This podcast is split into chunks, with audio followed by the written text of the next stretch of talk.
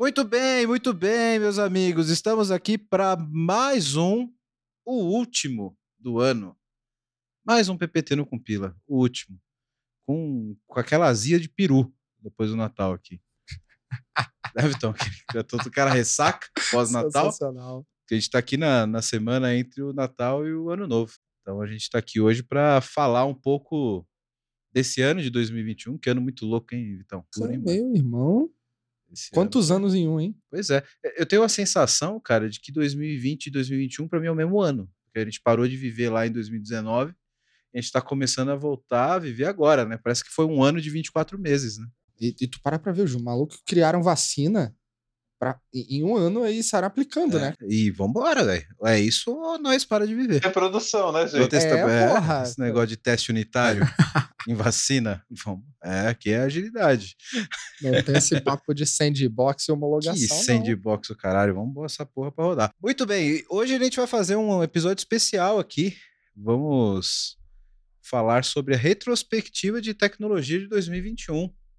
E eu tô aqui com os dois caras que mais participaram de podcast no PPT Não Compila para falar, comentar essas notícias. Nada mais merecido que os caras que mais participaram aqui comentando comigo hoje essas tragédias e novidades de 2021, porque tem muita coisa bizarra pra gente comentar aqui, né, Vitão? Deixou um legado, hein? É. 21 tem legado. 21 é uma coisa muito louca. E, Valdir, olha que co- coisa muito louca, né, cara? A gente meteu o pau no PPT assim, o ano inteiro, cara. E agora a gente vai usar o quê pra mostrar as notícias? Vai usar um PPT. Ah, gente- Mas vamos combinar que é o seguinte, né? É melhor o PPT do que o Miro, né? Vamos combinar, né?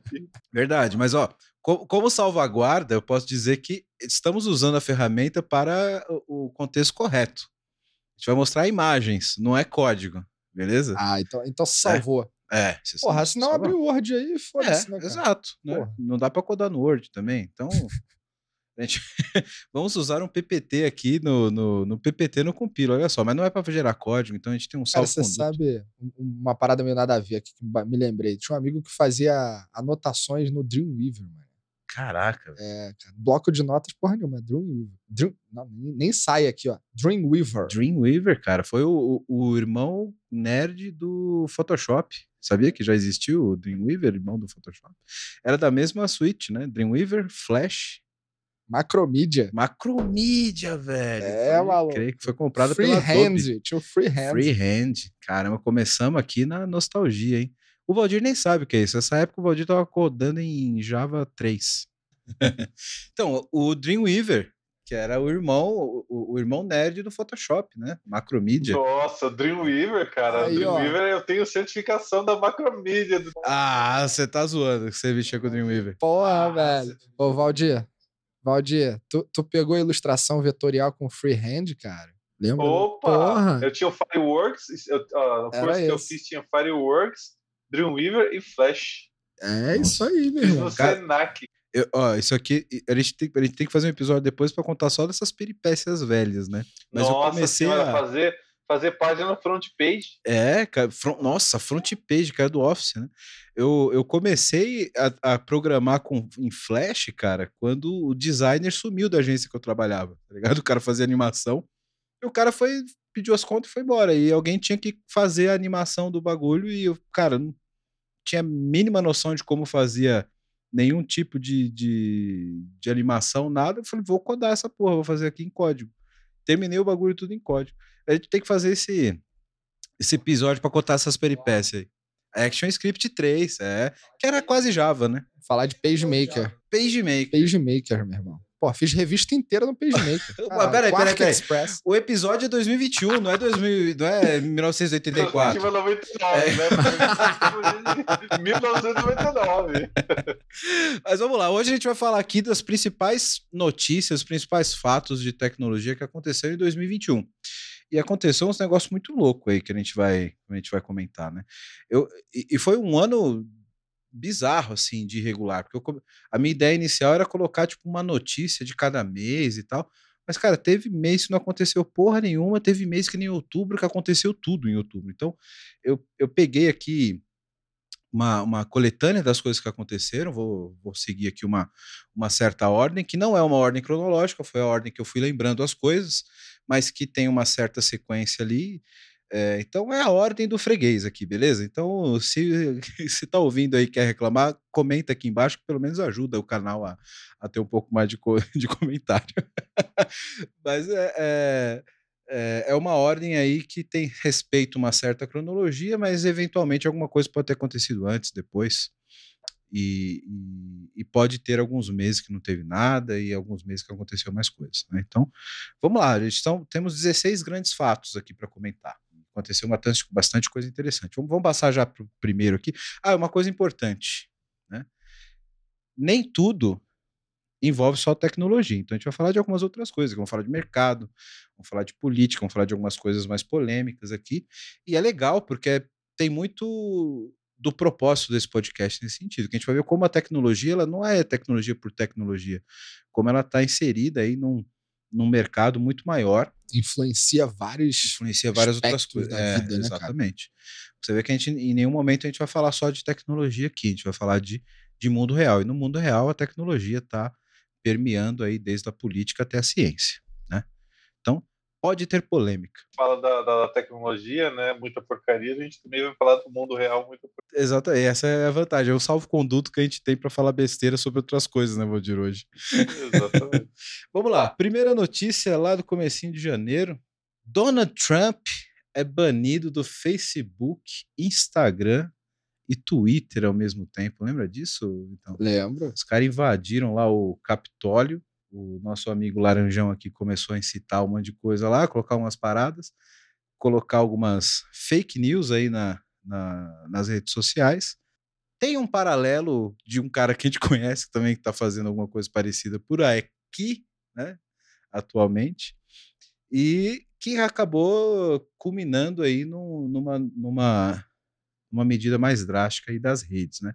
O curioso é que nessa época ele também ele, ele entrou inclusive como investidor ou como apoiador de uma rede social que tinha uma curadoria diferente sobre os fatos. Eu não lembro o nome da rede, mas é, eu não lembro. A, a verdade social. Ele ia lançar essa rede social. Porque qual é a parada? Se você tá na, na internet, o que eu acho mais bizarro disso que é o mais memorável. Tu tá na internet, liberdade de expressão, até a segunda página, né? Porque vem a Big Tech, o tio Zuckerberg lá e fala: ah, não, tá falando merda aí, maluco. Vou te dar um chute no traseiro. Nunca vi uma empresa, né, uma Big Tech, virar pro presidente de uma das maiores, da maior nação do mundo e falar: isso, isso que é cala a boca. Louco. Aí o cara ficou puto, o laranjão aí, falou: não, vou criar minha rede social, vou falar o que eu quiser. Eu vejo essa parada meio é, criança mimada, fazendo birra e é. falou: Ah, é? Então eu vou criar um jeito de eu. É o Kiko, porra. Se eu não posso jogar com vocês, eu compro uma bola e jogo sozinho. é o Kiko. Meu, ele fez a mesma coisa com a eleição. Não foi isso que ele acabou fazendo, pô? É, não, exatamente. Eu não perdi, não. não Mas, cara, o, perdi, não. o, que eu acho, o que eu acho mais sensacional nisso é a gente ver como essas big techs, sendo empresas privadas, têm uma influência de vetar a palavra de um presidente da maior nação do mundo. Exatamente. Isso é sensacional. Não estou entrando no mérito se o cara mentiu, se ele falou merda, se era fake news ou não, mas só o fato de você ter esse esse essa transparência, né?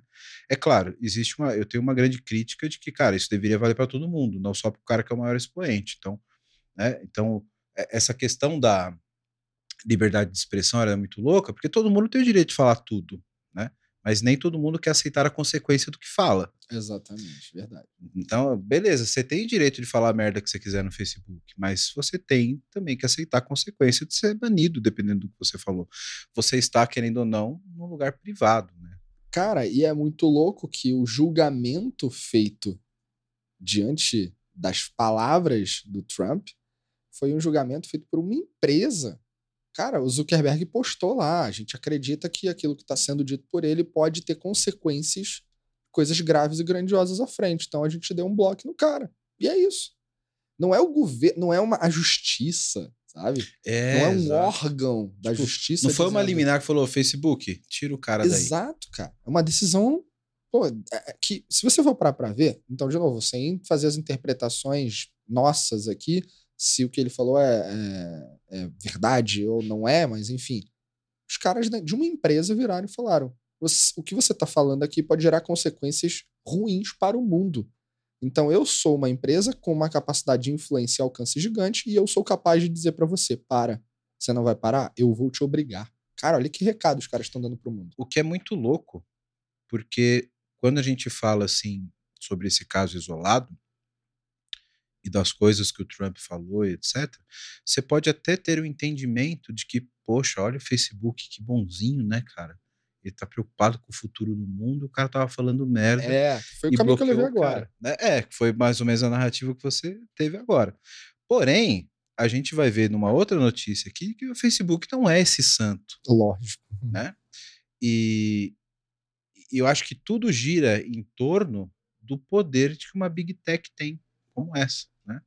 Seja ela para fazer uma boa ação, como supostamente fez, como ela poderia utilizar isso também para calar um cara que poderia estar falando alguma coisa que fizesse algum sentido. Então, até onde é, é o que você falou.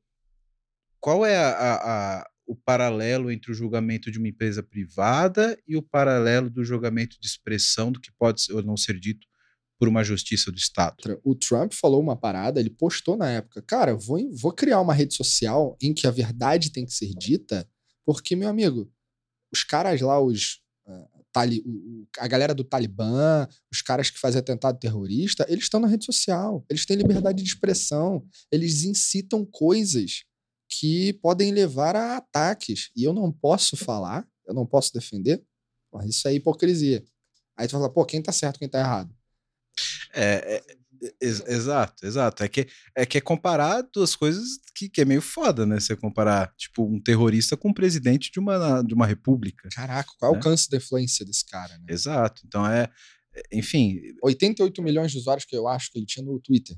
É. Quando exato. ele foi blocado. Eu acho que ele era o mais, o mais influente do Twitter há muito tempo. Né? Não, não sei, cara. Twitter, para mim, não existe há muitos anos, eu confesso. O, o Twitter ele é basicamente o esgoto na internet, é o mais legal. É, tudo, tudo, tudo, o submundo da internet é o Twitter. Sabe disso. Né? É o Deep Web que não é Deep. É o Deep Web que não é Deep, exatamente. então, o, aquele submundo da internet é o Twitter, tem a, a, rede onde todo mundo é feliz e come em restaurante japonês, que é o Instagram. E, tem... e que 5% daquilo que é postado você consegue levar para uma vida real. Isso, exatamente. E tem a rede onde todo mundo é bem sucedido, que é o LinkedIn, né? E, e 300 base... certificações. Isso, exato. O Twitter é basicamente onde as pessoas são o que elas são, né? Então é uma maravilha. Caralho, né? vou voltar pro Twitter. Volta pra lá, cara. É, é, é, tipo a não correndo atrás de, do pônei, tá ligado? É uma, uma putaria. Vamos lá, passar pela próxima aqui. Essa daqui também foi bom, hein? Vocês lembram dessa? GameStop. Foi em fevereiro. Os caras do. Eu coloquei três notícias aqui que são basicamente causa e consequência, né? A gente teve ali em fevereiro aquele short squeeze da GameStop, que os caras estouraram com o valor da ação da, da GameStop. E por trás disso tinha basicamente a Robinhood e o Reddit. Por quê? Quem não lembra, eu vou dar um, storytelling rapidão do que aconteceu aqui. Uma galera combinou no Reddit, a galera combinava ali, trocava ideias sobre ações, etc., sobre stocking americano no Reddit, no fórum. Quem não conhece o Reddit é basicamente um, um fórum moderno. Não é aqueles PHP Buller. Buller lembra? O resistiu do, do, dos fóruns, né? E, e, essa galera combinou ali de fazer um short squeeze no, no, no GameStop. O que, que é short squeeze? Quem não conhece? É igual o motorista de Uber que combina de entrar, de desligar o aplicativo todo mundo e ligar ao mesmo tempo para aumentar o valor da corrida. É, é quase isso. É, todo mundo começou a comprar GameStop para fazer a, dema a, a, demanda aumentar, né? E a oferta, como era baixa, fez o preço explodir da, da GameStop. E isso foi feito dentro da plataforma do Robinhood, que é uma plataforma que dá um, um acesso mais uma das é, maiores, né? Uma das maiores, que tipo, dá um acesso para pessoa física lá nos Estados Unidos para investimento em ações, etc. E tudo combinado pelo Reddit. Qual que foi o grande ponto por trás disso, né? Eu, eu dei uma, uma estudada nisso na época, porque eu gosto muito desse negócio de mercado financeiro. Existe um, um uma ação no mercado que chama você vender no, no short. Né? Você compra. É o que a gente chama de trabalhar vendido. Né? Você não tem uma ação, mas você vende ela mesmo assim. Por quê? Você está pensando na queda daquela, daquele ativo. Né? Então, eu, hoje GameStop, vamos supor, ela está 50 dólares, mas eu acho que daqui a seis meses ela vai estar tá 20 dólares. Então eu vou te vender a 50, mesmo eu não tendo, e daqui a seis meses eu compro ela a 20. Como funciona isso na prática? Né? Eu, é, é o que a gente chama de aluguel de ações. Né? Você pode ter uma pessoa que ela é acionista ali há muito tempo, ela põe as ações para aluguel, eu pago uma taxinha de aluguel para ela, então alugo a 50, vendo para você, Vitor, a, a 50 dólares, daqui a seis meses eu recompro a 20 e devolvo para quem eu aluguei. Ganhei 30. Né? Então é o que a gente chama de, de apostar na queda. Né? E muitos fundos de investimento apostavam na quebra do game, da GameStop. A galera acreditava que o preço da GameStop ia cair e que a empresa ia quebrar em pouco tempo, porque os jogos começavam a ser oferecidos nas plataformas, etc. E a GameStop é uma loja de, de compra e venda de, de videogame, de jogos, etc., que era um modelo que a galera não acreditava mais. Qual que é o problema disso? A galera do Reddit tem um carinho pela GameStop, porque é tudo gamer que a galera falou, porra. Os caras investem ao mesmo tempo são gamers. É, os caras que, mano, vamos, eu vou lá, levo o meu jogo, compro e tal. Então, a galera tinha um carinho emocional pela loja. E quando descobriram que tinha esses grandes fundos de investimento é, apostando contra a loja, os caras falaram, mano, vamos entrar e vamos fuder esses caras, entendeu?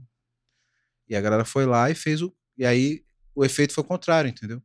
Se eu vendi para você a 50 e tô devendo pro cara, achando que eu vou poder comprar a 20, os caras fizeram o preço explodir. Explodiu. E aí você teve que comprar mais caro. E, Nossa, cara. Quebrou fundo de investimento nessa parada. Ah, prejuízo gigante, né? Prejuízo foi lá em cima, né? E... Aí tu fala, né? Porra, jeitinho brasileiro. Olha que o jeitinho brasileiro aonde? Sai veio de brasileiro? Não veio. A não ser que tinha um brasileiro no Reddit, né, cara? Não, não, sei. não sei. né? Vai saber. O cara tá lá na Flórida. É que, que, tem, mais, tem mais brasileiro na Flórida do que americano. A lista lá que vai ter o João Silva. então, Procura lá, vai ter um João. Sempre vai ter, vai ter. Sempre tem, cara. Sempre tem. Essa parada, essa parada de ações esse ano foi complicado no geral, né, cara? Vamos combinar que, poxa, você vê, tem, tem ação aí que tava é, Natura, pô. Natura tava 58, 60, tá 26 hoje. Pô. Coisa Cara, forte. A Vale se a gente for falar 108. disso aqui, eu vou encher esse copo de chopp de lágrima. Não, oh, a Vale tava 113, cara. Sim. E chegou a 62. Os spoilers é. dizem que a gente vai falar de uma do IPO de uma certa empresa aí, né? Vamos falar de um IPO aí de uma empresinha. É, roxa, né? também, também, né? Tá, é. Ela tá começou bem, mas tá aí meio que caminhando de lado. Parece caranguejo, né? É, é que teve, teve, normal, movimento é, normal. Normal, movimento normal. Mas, cara, tipo, que um bagulho que ninguém acreditou e que hoje é a terceira maior empresa de valuation no Brasil. Mas vamos falar disso lá na, lá na frente. Mas, cara, aí o que eu acho muito louco, falando disso aqui, desse movimento, primeiro, como as pessoas se organizam socialmente para fazer uma parada dessa, eu achei isso sensacional. Colaboração, velho. Puta, exata, exatamente, Vitão. Quando tem a porra de um comunidade. propósito, é senso de comunidade. Né? Exatamente. Exato. A galera tinha um propósito, tinha uma comunidade, se organizaram, fizeram um bagulho desse acontecer de quebrar fundo de investimento de banco trilionário, né, velho? Isso fez o preço do Reddit, e aí isso é uma notícia um pouco mais recente, acho que é de agosto, o Reddit já está sendo avaliado em 10 bi de dólares. Decacórnio em dólar, né? Decacórnio em dólar, exatamente. E Robinhood também foi. É, subiu o evaluation aí no IPO a 32 bi. é grande. E, cara, a Robinhood ela teve problemas nesse, nesse, nesse problema do, do, short, do short squeeze, porque ela permitia que muita gente fazia, fizesse uma, um tipo de venda que a gente chama de venda entre aspas, um, um fiado ali. Que você coloca uma grana de garantia, né? Não vou entrar muito no detalhe aqui porque não sou especialista financeiro, posso estar falando merda, provavelmente estou. Mas você é, consegue fazer uma. É o que a gente chama de alavancagem financeira. Você coloca só a grana de garantia do que a operadora ali da corretora acha que vai ser a variação do preço daquela parada. Então, se você quer movimentar 10 mil ações, você não precisa me depositar o valor das 10 mil ações. Eu vou te pedir como garantia só supostamente a diferença do que eu acho que pode ser que caia do que suba. Porque eu sei que você vai comprar e que você vai vender. Então eu só preciso da diferença. Mas isso é foda, né, cara? Tem um quê de especulação aí envolvido? Ah, não, é, é, pura, pura especulação. Porra. Aí o que aconteceu? Quando começou a estourar o, o, o valor da, da Robinhood, tinha muita gente alavancada nesse valor mínimo de garantia, e que a Robinhood, se todo mundo vendesse ou se todo mundo comprasse, ela não tinha como garantir, porque as garantias que ela pediu pro cara era baseado no preço médio, que ela nunca esperava que a variação do preço ia ficar tão grande. Então ela suspendeu a, a operação de ia compra e venda, também, ia quebrar junto, ia é. todo mundo pro ralo. Enfim, e mesmo assim, depois, aqui acho que essa notícia de julho, ela conseguiu abrir o IPO aí para 32 bi.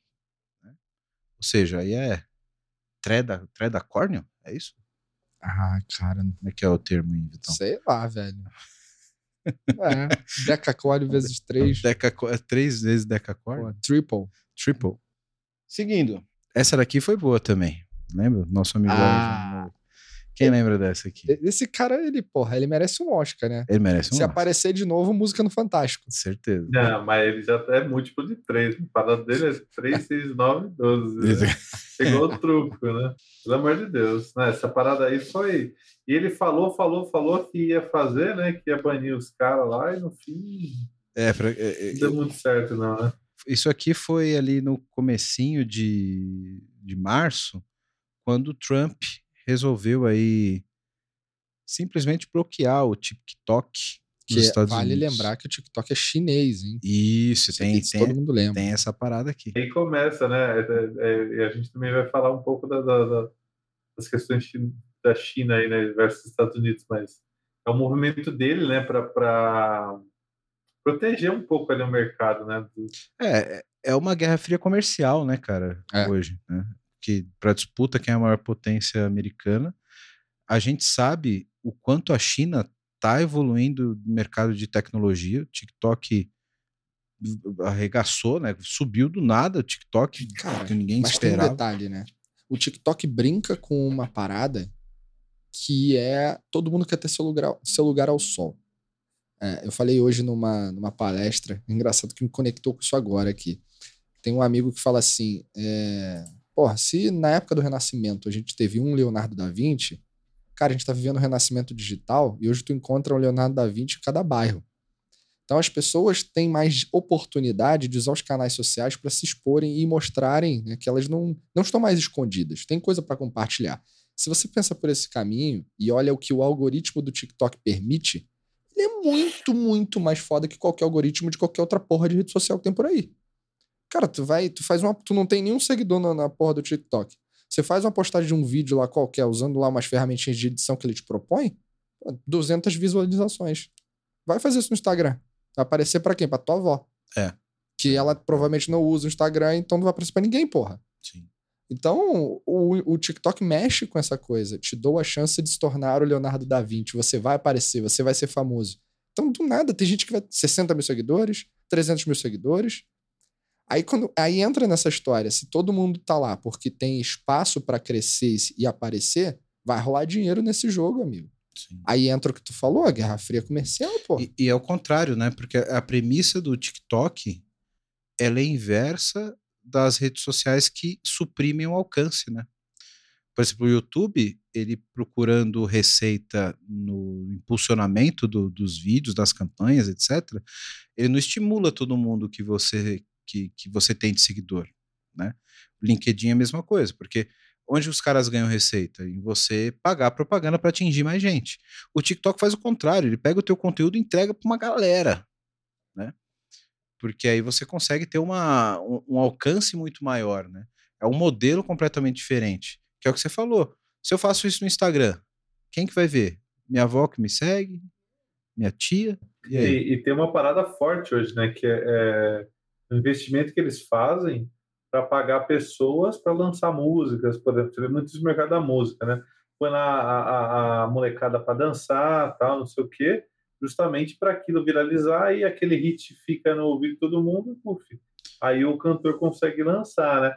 É, é, e, e, ter uma boa aderência. Tem até um vídeo do Porta dos Fundos que eles fazem uma zoeira com Caetano Veloso sobre isso, sabe? Tipo, ah, começa Caetano chega lá para falar um monte de, de, falar das músicas dele, e eles começam a cortar a música do cara para chegar até 30 segundos, né? Eu, eu, eu só, eu, cara, eu tenho muitas restrições com o Trump, mas eu só concordo com essa, essa restrição dele por uma razão, cara dancinha do TikTok, ninguém merece. Essa porra tem que ser proibida, velho. Ninguém aguenta mais essas porras. Criança fazendo dancinha. Porra. De ficar vendo, cara. Pelo amor de Deus. Minha filha, bicho, poxa, eu... minha filha aparece toda hora. Sua filha faz dancinha no TikTok, Valdir? Cara, ela faz, cara. Tem, tem até, e pior que fica bonitinho, né? Tem uma que ela tem com um gatinho, cara. É, é, ela tá segurando um ursinho que ela tem do, do Simba, né? E aí ela joga pro alto e depois cai na mão dela o Tito, que é um gatinho que nós tínhamos, né? Que nós temos, tá tendo. E o, o gato é, tá gordo, bicho, tá grande. E ela pega ele e tal, é toda diferente. Foi, achei bem legal, né? Então, assim, é, tem, né? Tem para coisa boa e tem para coisa ruim também, né? Que assim, fica muita, muita, muito aberto a, a, comerciais que não são tão legais ou, ou letras que também não são muito boas para criança, tal. Né? Então é, é, tem que ter um cuidado, né? Tem que ter um cuidado aí. Mas sabe, tu sabe uma coisa, Valdir, que você foi falando e me deu um insight aqui, cara. E puxado pelo é o que falou da dança. Eu acho que o TikTok permitiu. É, pensando em antropologia, vou viajar aqui, hein? Permitiu ou, ou abriu brecha para sermos mais criativos no entretenimento. Por mais que a dancinha seja uma coisa que a gente aqui não curta, eu também não sou o cara que vai acompanhar isso mas tem muita coisa lá dentro que eu não uso o meu perfil ativamente para postar nada, eu uso para ver. Porque eu falo, cara, deixa eu rir um pouco.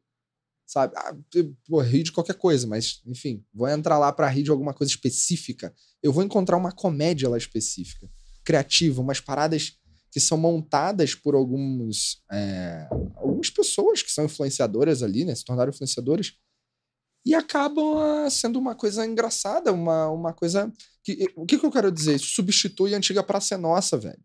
É, na verdade, foi meio que uma democratização da criatividade, né? Boa, melhor forma de expressar tudo que eu fiz de blá blá blá. A galera, tipo, mano, agora você quer ser criativo, velho? Vai lá e. Te vira. você tem o teu palco virtual para fazer isso, eu, né? E eu vou te dar alcance. Isso, e eu vou te dar Ele um palco e vou te dar quem veja, né? O que você tá fazendo. Você tem coragem de fazer isso?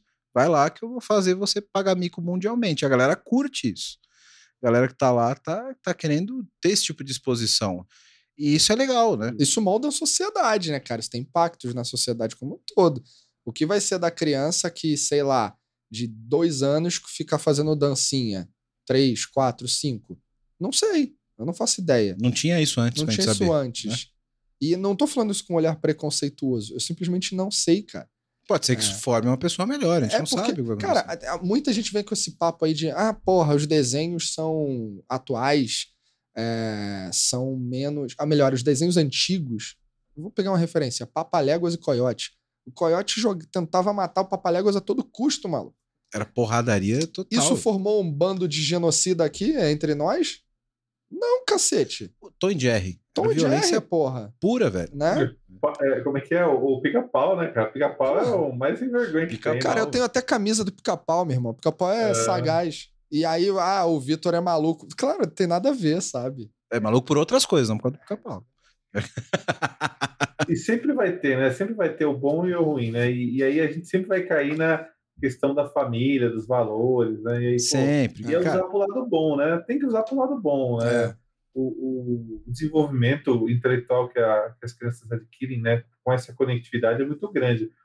O próprio videogame era muito muito rebatido né, no, no passado, lá na década de 80, 90, né, meu? E, e pô, depois você vê que ajuda muito né, no, no, desenvolvimento Porra. cognitivo da. Valdir, eu aprendi crianças. a falar inglês jogando videogame, mano. The King Pronto, of Fighters, Zelda Street Fighter. Porra. Pois é, cara. E, e, e eu sou da, da época de que família achava que deixasse ir pro fliperama era um absurdo. Lembra? Jogar The King of Fighters na, que só tinha na máquina, lembra? Meu pai português, com botequim, né? Clássico. Tinha fliperama no botequim dele. Eu aos domingos ia para lá. Eu ajudava ali. Eu com 7, 8 anos, cara. Ele falava assim, ó. Ó, tu limpa aquelas três mesinhas ali que tu ganha uma ficha para jogar. Eu falei, é. demorou. Pegava o Kyo lá. Meu pai me ensinou a falar inglês sem ele saber, cara. é. Porra, é. o Peninho não tinha nem molde naquela época, velho. Caralho. Quero falar com você agora que ainda não conhece a Clever. Clever é uma empresa que já tem mais de 3 milhões de usuários em 30 países com 30 idiomas diferentes e que tem trazido soluções em blockchain, criptomoedas e ativos digitais. O objetivo da Clever é te dar liberdade financeira para operar nesse mercado de cripto. Então, se você acredita nisso, se você acredita nessa liberdade, você já pensa como a Clever, vai conhecer os caras, é clever.io. Estão contratando também pessoal para trabalhar com cripto, com blockchain. Então, se você tem interesse, se você tem conhecimento nessa área, procura a Clever Clever. Se você gosta de criptomoedas, se você opera no mercado, você precisa conhecer a Clever, precisa conhecer as soluções da Clever. O endereço está aqui embaixo no vídeo. Para quem não está no YouTube, é clever.io. Vai lá, vai conhecer que realmente é um mercado sensacional. Vocês lembram do Clubhouse? Como essa porra estourou em fevereiro, março, e hoje ninguém fala mais nada sobre essa parada. Quem não lembra, quem tá ouvindo aqui, Clubhouse foi uma rede social que surgiu em fevereiro para março. Foi não, ela tá aí. Tá é. aí ainda, né? É. É, ainda tá. Que... Ciclo de vida do produto, deve estar tá é, acabando. Deve estar no fim. Não, eu coloquei aqui justamente pra gente ver. Demorou para lançar pro Android, depois abandonou o convite, começou a convidar a galera, começou a implorar para a galera utilizar, mas era basicamente uma rede, é, é uma rede social onde as pessoas interagem por áudio. Né? Eu não lembro, aí vou pedir ajuda para vocês aqui, se nessa época o WhatsApp já tinha áudio. Tinha, tinha. Tinha, né? Isso aí foi janeiro, fevereiro de 2021, cara. É, foi já tinha áudio, já tinha áudio há muito tempo, né? é. né? E, e, cara, começou uma febre da galera falar de, de rede social com áudio e tal, muito com paralelo de micro podcast, uma parada assim era só para Apple na época, só quem tinha iPhone. Demorou para lançar para o Android, acho que perdeu um pouco o hype. Eu acho que quando a gente fala de produto, inclusive, né, então acho que a galera errou aí, né? Acho que atacou um nicho muito específico e acho que a galera do Android que estava empolgada para utilizar acabou não entrando e deu uma esfriada, acho que perdeu o hype. E, cara, hoje, se falar de Clubhouse, é capaz de se encontrar um cara que não sabe o que é. Ó, eu fui assíduo no Clubhouse quando chegou aqui no Brasil. Eu cheguei a escutar uma. Eu estava numa sala e falava muito de agilidade. É, qual é a ideia? Olha só a ideia central de por que, para mim, o negócio estourou e, da mesma forma que estourou, ele foi caindo. Quando uma rede social, quando alguma coisa nova está surgindo, ligando isso à teoria de que todo mundo quer ser o lugar ao sol, você fala assim: opa, tá surgindo algo novo. Eu tenho a oportunidade de me posicionar lá caso eu entre cedo, para que eu me torne referência e daí eu colhe algum fruto no momento futuro.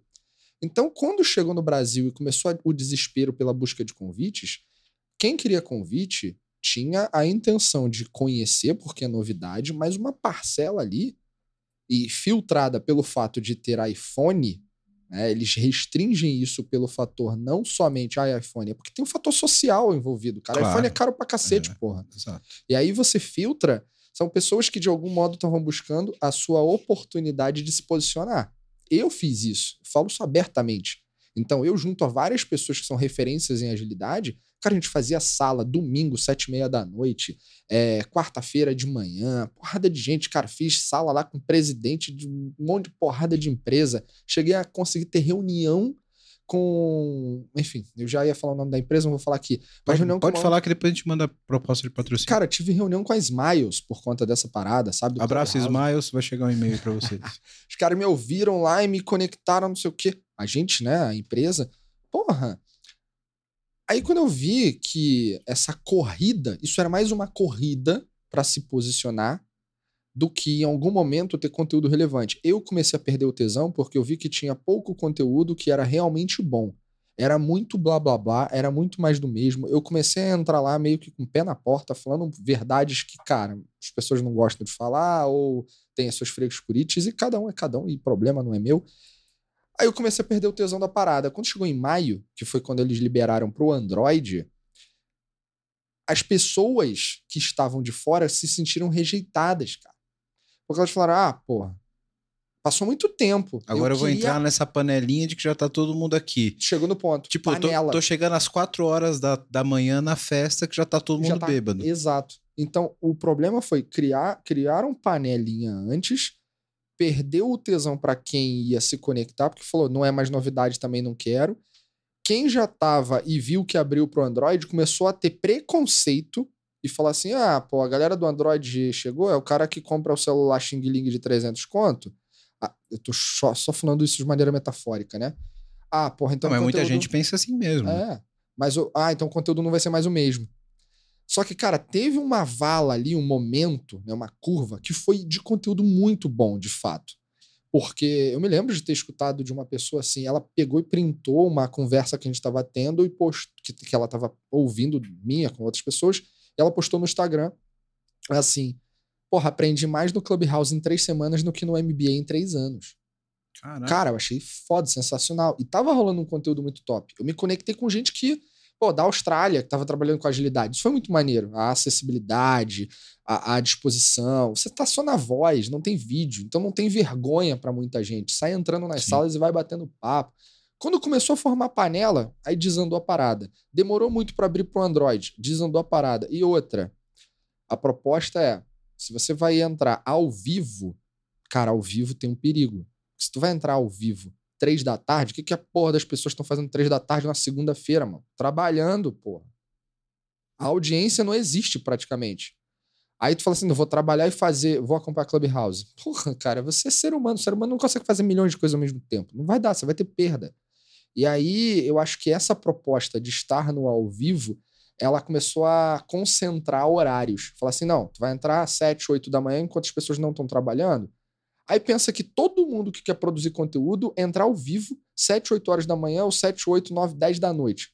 É mais ou menos você pegar todos os canais da TV a cabo e toda a programação de todos os canais ser ao vivo ao mesmo tempo. No mesmo horário. Fodeu, não é só o conteúdo que encanta. Tem que ter uma estratégia para mostrar, para atrair as pessoas. Por, que, que, na tua opinião, Vitão, ele não tomou o mesmo caminho de outras plataformas que também transmitem ao vivo, como por exemplo o YouTube, alguns podcasts que fazem ao vivo, que acabam tendo adaptação dos, dos teus próprios horários por nicho, por exemplo. Tem, cara, tem canal ao vivo no YouTube que transmite 8 horas da manhã para o cara que treina 8 horas da manhã e o cara que faz seu treino de fitness naquele horário. Tem o canal do YouTube que, que faz. Não, sim, mas por que, que isso não, não se organizou organicamente para isso? Por que, que isso acabou como você falou, cara, todo mundo tem horários muito específicos. E por que, que não ficou nichado por tema e cada tema com a sua particularidade? Vou, é opinião, beleza? O que eu vou falar aqui. Aliás, eu tenho falado opinião. Aqui a gente tá pra cagar regra hoje mesmo, tá? Porque é, é só, é só comentário mesmo, viu? Fica tranquilo. Se tu for ver, a audiência de algo ao vivo comparado a cutscenes, pequenos cortes vai ver o que vai ter mais, mais audiência. Porra, são os pequenos cortes. Cara. Sempre. Vejo, Primeiro... vejo o YouTube, os canais de, de cortes como bom. Cara, né? você, a gente tá. Ó, a galera que não sabe aqui, o maluco tá, tá, tá puxando ferro pesado lá. O, o El tá, tá malhando, né? Eu tô tentando aqui. Quem tá bombado aqui não sou eu, não. Bombado, malha. Porra, aqui, qual ó, é? O cara aqui é um atleta, velho. Aí, eu fico assistindo o vídeo lá do Cariani, dos caras todos lá, do Paulo Musi. Eu não vou assistir a porra de três horas que o cara fala. Nem dá, Não né? tenho tempo para é. isso, meu irmão. Eu vou assistir as curtinhas que o YouTube me, me, me, me oferece lá de três minutos, quatro minutos, entre uma coisa e outra. Sacou? Então eu acho que o, a, a proposta de produção de conteúdo, ou o caminho pelo qual a gente levou o Clubhouse, que é salas ao vivo, porra, uma hora, uma hora e meia. Cara, não, não, não tem dá, né? mais essa, esse espaço para todo dia, sacou? E aí as coisas começaram a acontecer todo dia. Por quê? Para saturar, não porque quer saturar, é para se posicionar. Para mim tudo estava em torno disso. Deixa eu me posicionar logo. É quase como no Instagram e no Twitter você ganhar o selo, o tiquezinho azul do Checked. Sim. É mais ou menos isso. Deixa eu ganhar o meu Checked aqui no Clubhouse, porque eu vou me posicionar aqui dentro. Cara, você quer ser é. referência.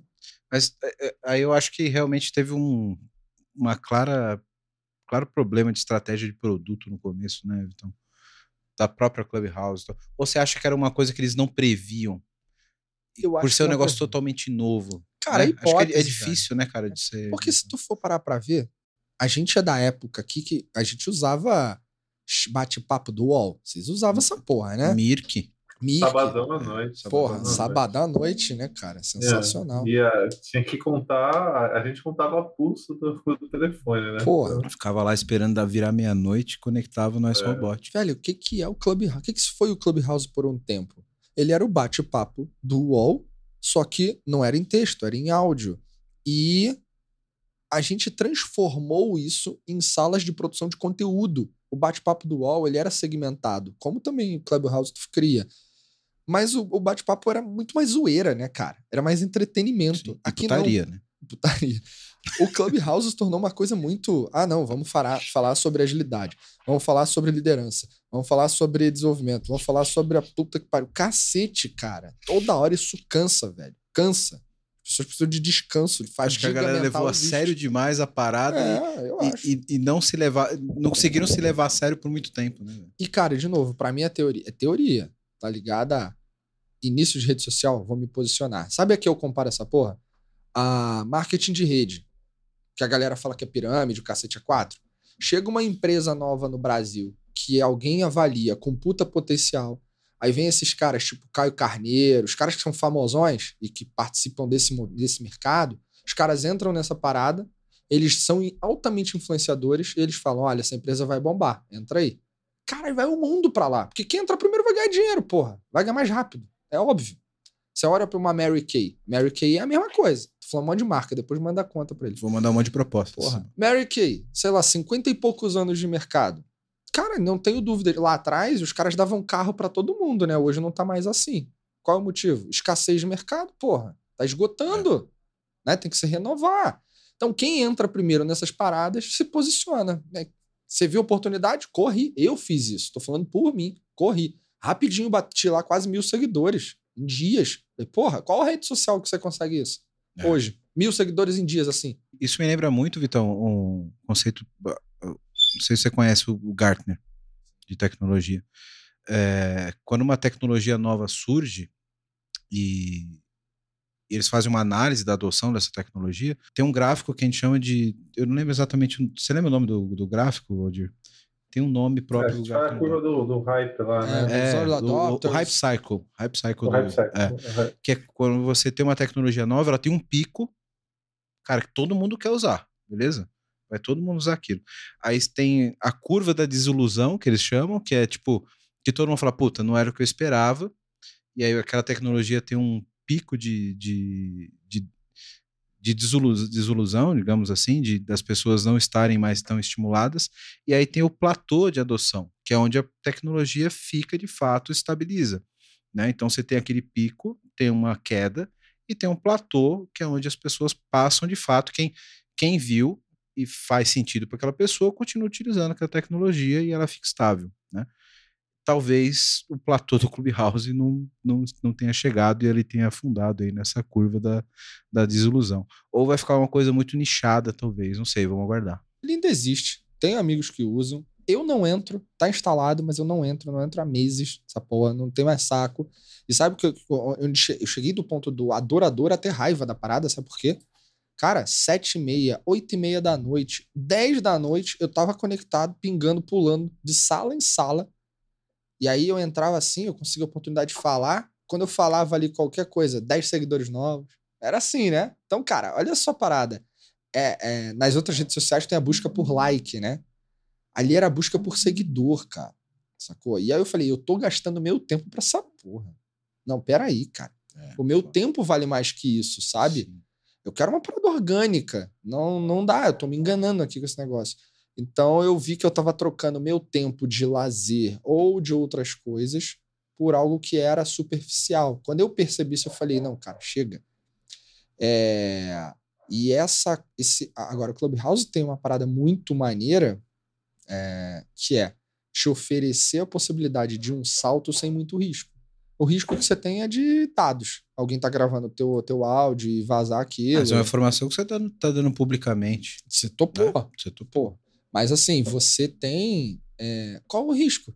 Você não, não tem o risco de você abrir, fazer uma live de uma, uma, porra, de uma sei lá, você tá fazendo uma reunião no Zoom lá com a tua, alguém da tua empresa e passar alguém de cueca, de, de roupas íntimas na, no fundo, tá ligado? Não tem isso. É áudio, porra.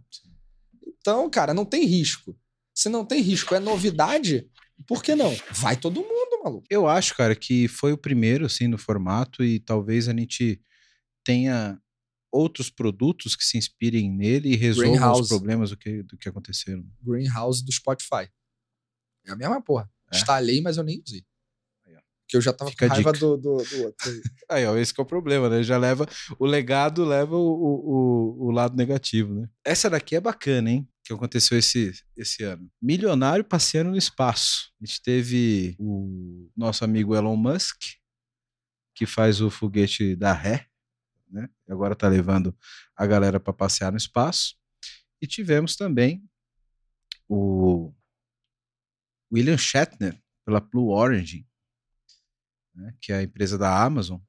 Jeff Bezos. Tio, tio Uncle, Uncle Bezos também está levando alguns milionários. Cara, isso eu, eu achei sensacional a jogada de marketing do Bezos de levar o Capitão Kirk no primeiro voo da Blue Origin. É o Jeff, né, cara? Isso foi um tiro certeiro, maravilhoso, né, cara? Foi sensacional isso.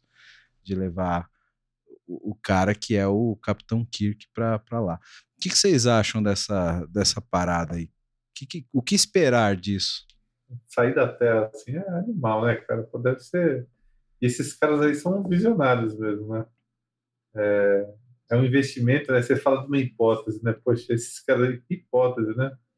É, a construção da ideia que eles têm, né? Você pega o próprio.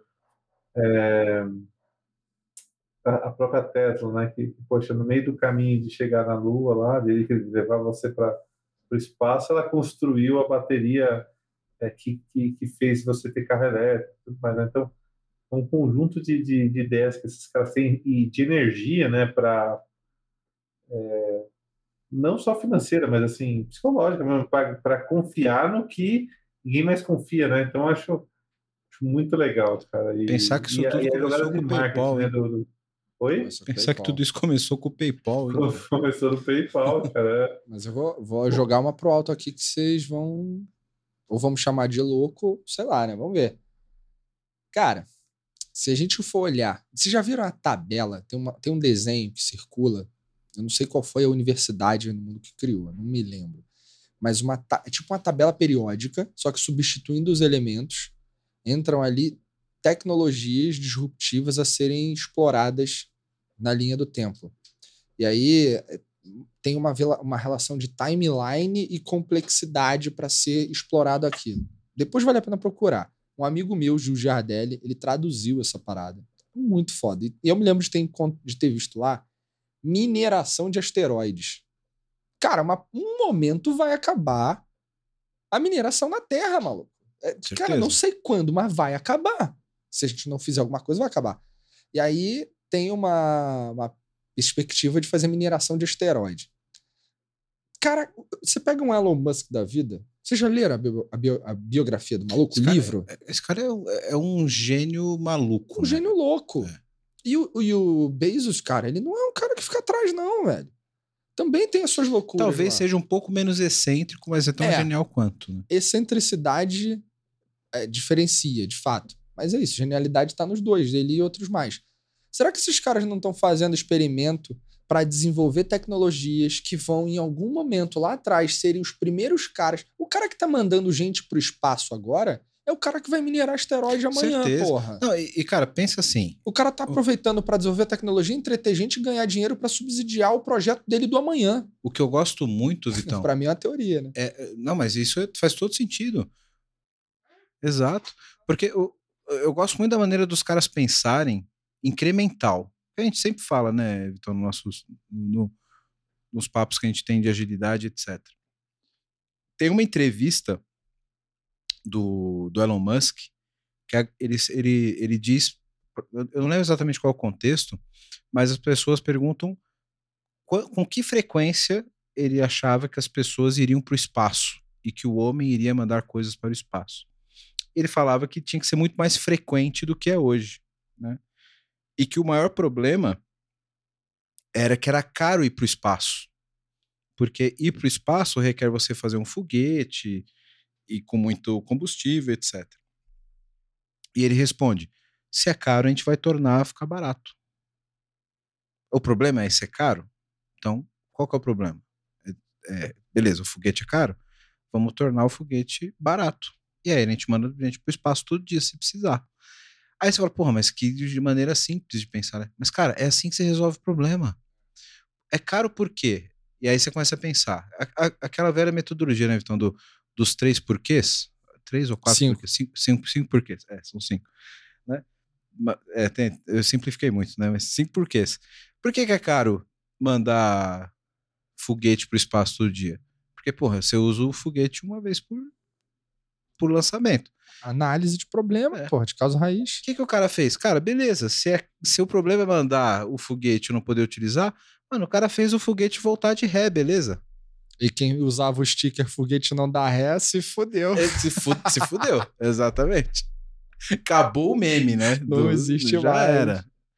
Então, cara, e, e, é assim que, que a parada vai evoluindo, né, cara? Eu acho que essa parada do turismo espacial de, da, da Blue Orange, da, da, Space, da SpaceX, para mim é questão de anos, assim.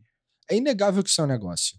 Mas para mim, os caras estão usando isso para algo muito maior. Não, certeza. Porra, é MVP cara, essa porra, então. É, é MVP para minerar asteroide. Né? Caralho, né? meu irmão, mineração, velho. Pega vale, porra.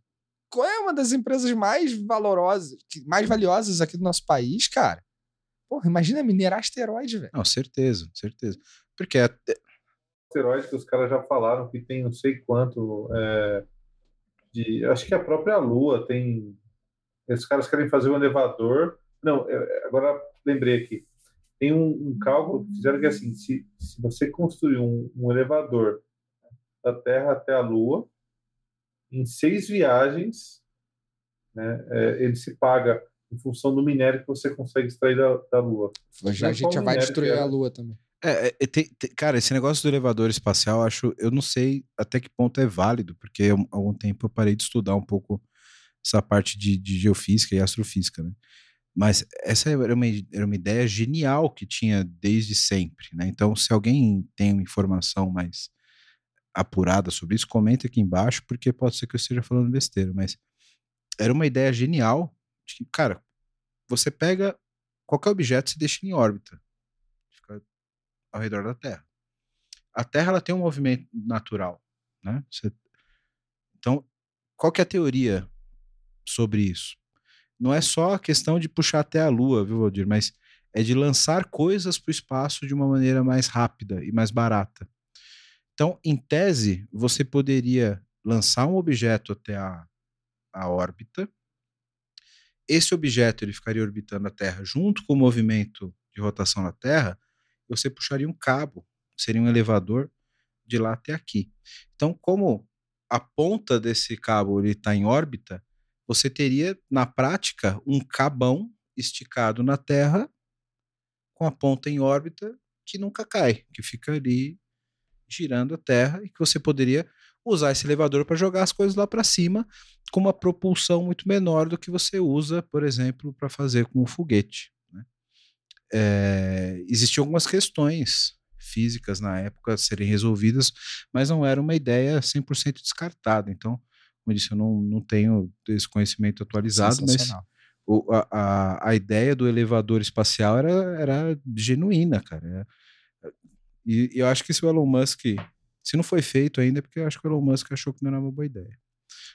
Senão, que esse cara tinha feito. Tem um outro projeto dele de transporte muito louco de por baixo da terra também, não é? Ah, não sei, cara. Eu esqueci o nome, cara. Mas é um projeto que, tipo, é, são cápsulas. num túnel. Pode crer. Eletromagnéticas. Tem. Pode crer, tem, tem. Já lembro de Overloop, eu acho. Overloop. Assim, overloop. Porra, tá com a memória é. boa, hein, velho. É a cerveja. Não sei como tá, mas é outra ideia genial. Essa daqui é que eu queria, meu amigo baiano aqui, infelizmente teve um problema para comentar, pessoal da Clever. Mas essa daqui foi abalou aí os o, o mercado financeiro, né? A gente teve a primeira obra digital leiloada por NFT por 382 milhões de reais e a segunda mais cara, uma obra digital leiloada por 160 milhões. E vocês sabem que o NFT é um token ali que garante a sua autenticidade e a sua. Como é que eu posso dizer? Propriedade daquela obra, que é digital. Isso é muito louco. Porque. É, é como se aquilo tivesse uma identidade e tivesse conectada a um, a um código que é exclusivamente seu. É, é um token seu que é como, fosse, como se fosse uma criptomoeda, que é da tua propriedade, que só você tem, que registra a tua propriedade sobre aquele ativo, que é aquela obra digital. Que poderia, a gente já falou nos outros episódios de, de blockchain, etc., poderia ser utilizada a mesma tecnologia para registrar a tua propriedade da tua casa, por exemplo. Não precisa necessariamente ser um ativo digital, sabe? Mas nesse caso foram ativos 100% digitais.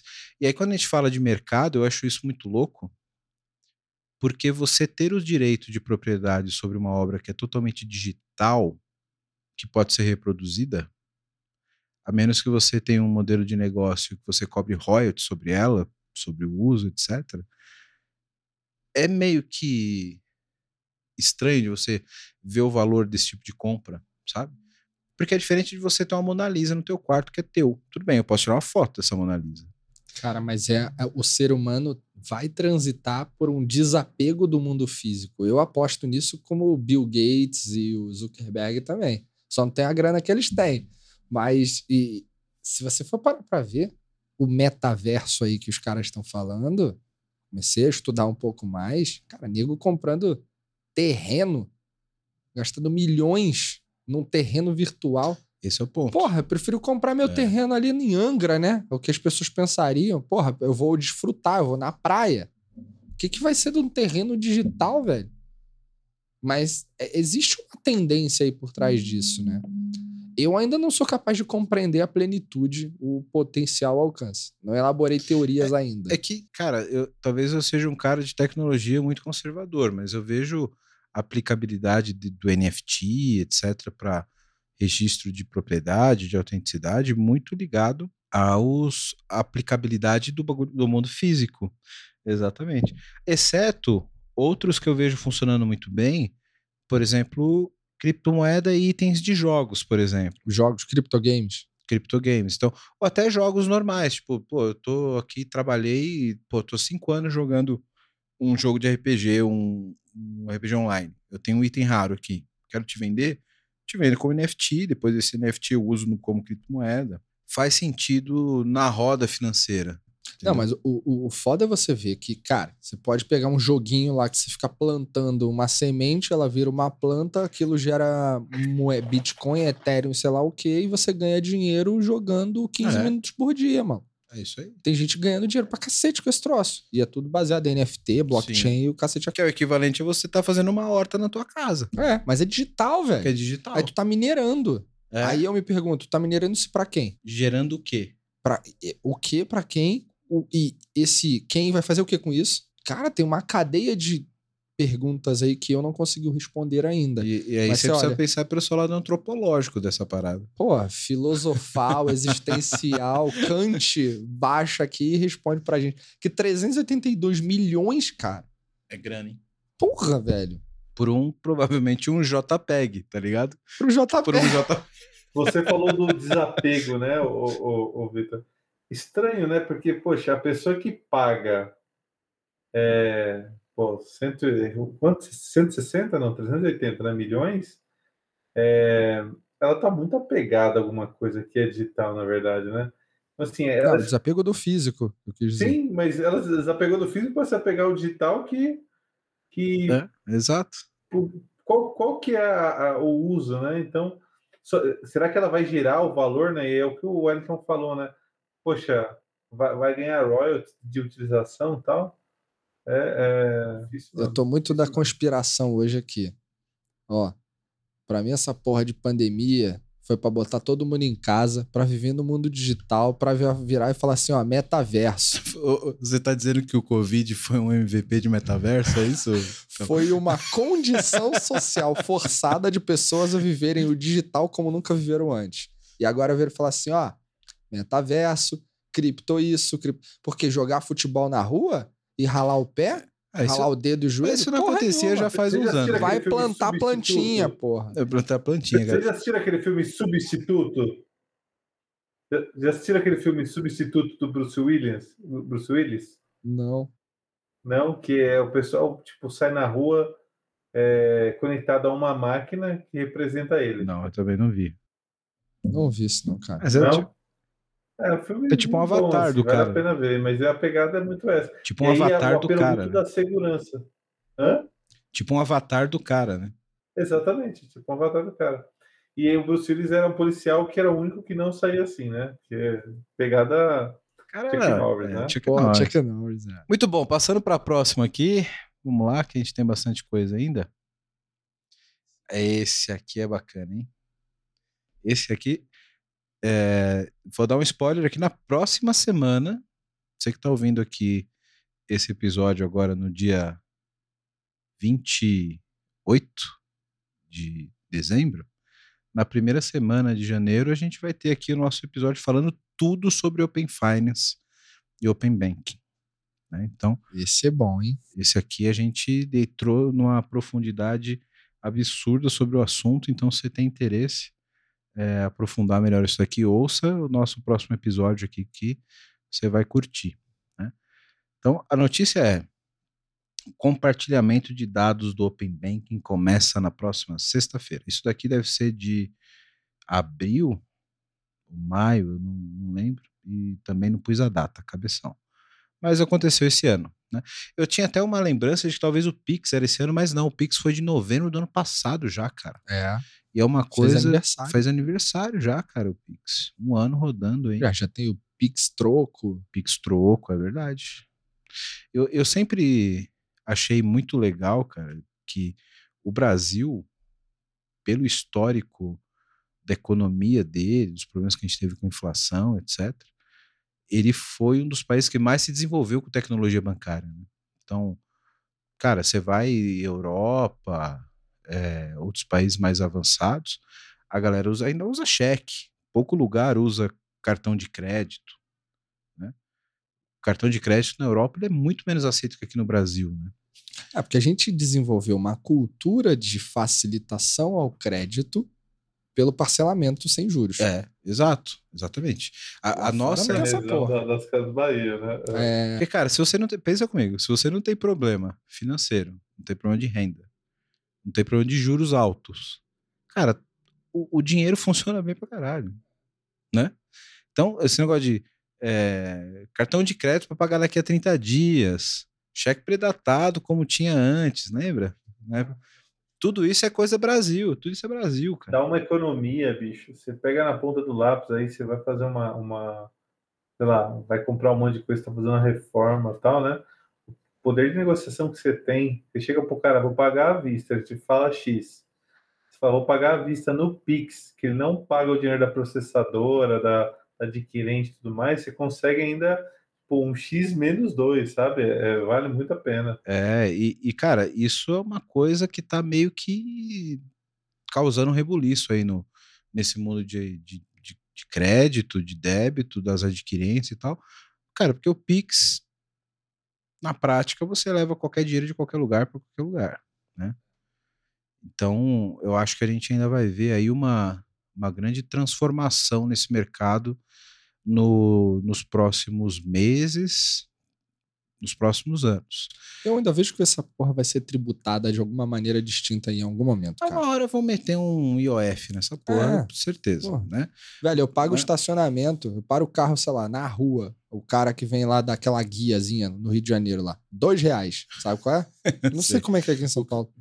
Mas você, você para em alguns lugares, você tem o carinha que vem lá da prefeitura talão, com o talãozinho, dois contos. Aqui é digital já, Vitão. Rio de Janeiro tá. É, pô. porra, cara. Aí não, é digital. Eu não vou nem defender, né? Aqui em Caldas Novas, eu tava no centro lá hoje. Novas, como é? é como é em Caldas, Novas? Novas? Goiás, cara. Terra do tomate aqui que tá brincando. você dá dois tomates pro cara. É, você chega lá, ó.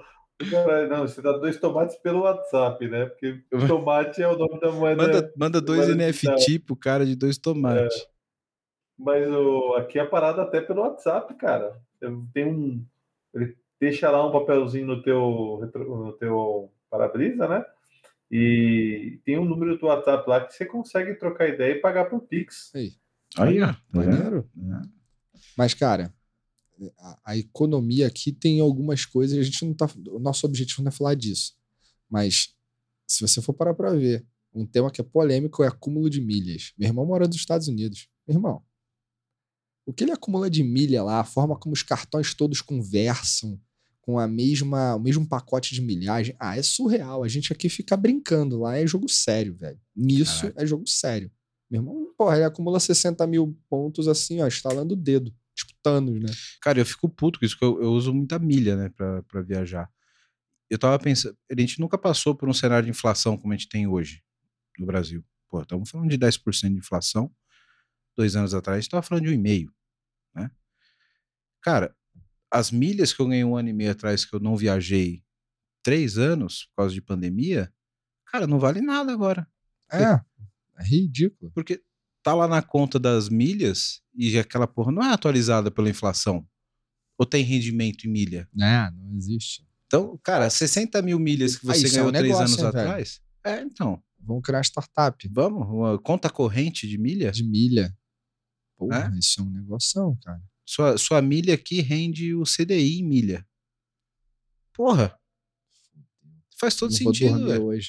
Faz todo sentido. Porra, 60 mil milhas que eu ganhei lá, não compra passagem hoje. Cara, já viajei pra Argentina com 30 mil milhas de Emirates e de volta. Porra, agora você não vai pra Florianópolis com isso. Porra, não, eu não vou pro Rio de Janeiro, velho. De São é? Paulo. Pois porra. é. Pois é. Mal compra passagem de ônibus. Mas, ó, Open Banking nada mais é do que a democratização de uma parada que já deveria, na minha opinião, existir há muito tempo. Essa porra desse monopólio de informação sobre o cliente, ele não torna competitiva a oferta dos serviços bancários. Quando você tem o compartilhamento dos. Eu não sou especialista, tá, cara? Mas assim, quando você torna os dados abertos ou compartilhados entre as instituições financeiras, você consegue ter mais. É, democratizar mais o que você pode oferecer ao cliente. E a competitividade também fica maior entre as instituições.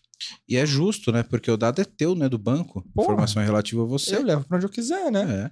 Daqui meu dado, né? Então acho que isso é um ganho muito significativo para a gente. E é, a gente está aqui em dezembro, é a quarta fase do Open Bank no Brasil, Sim. que é compartilhar dados de é, é, previdência, seguros. É, tá chegando no Open Finance já, né? Que é o objetivo a médio prazo.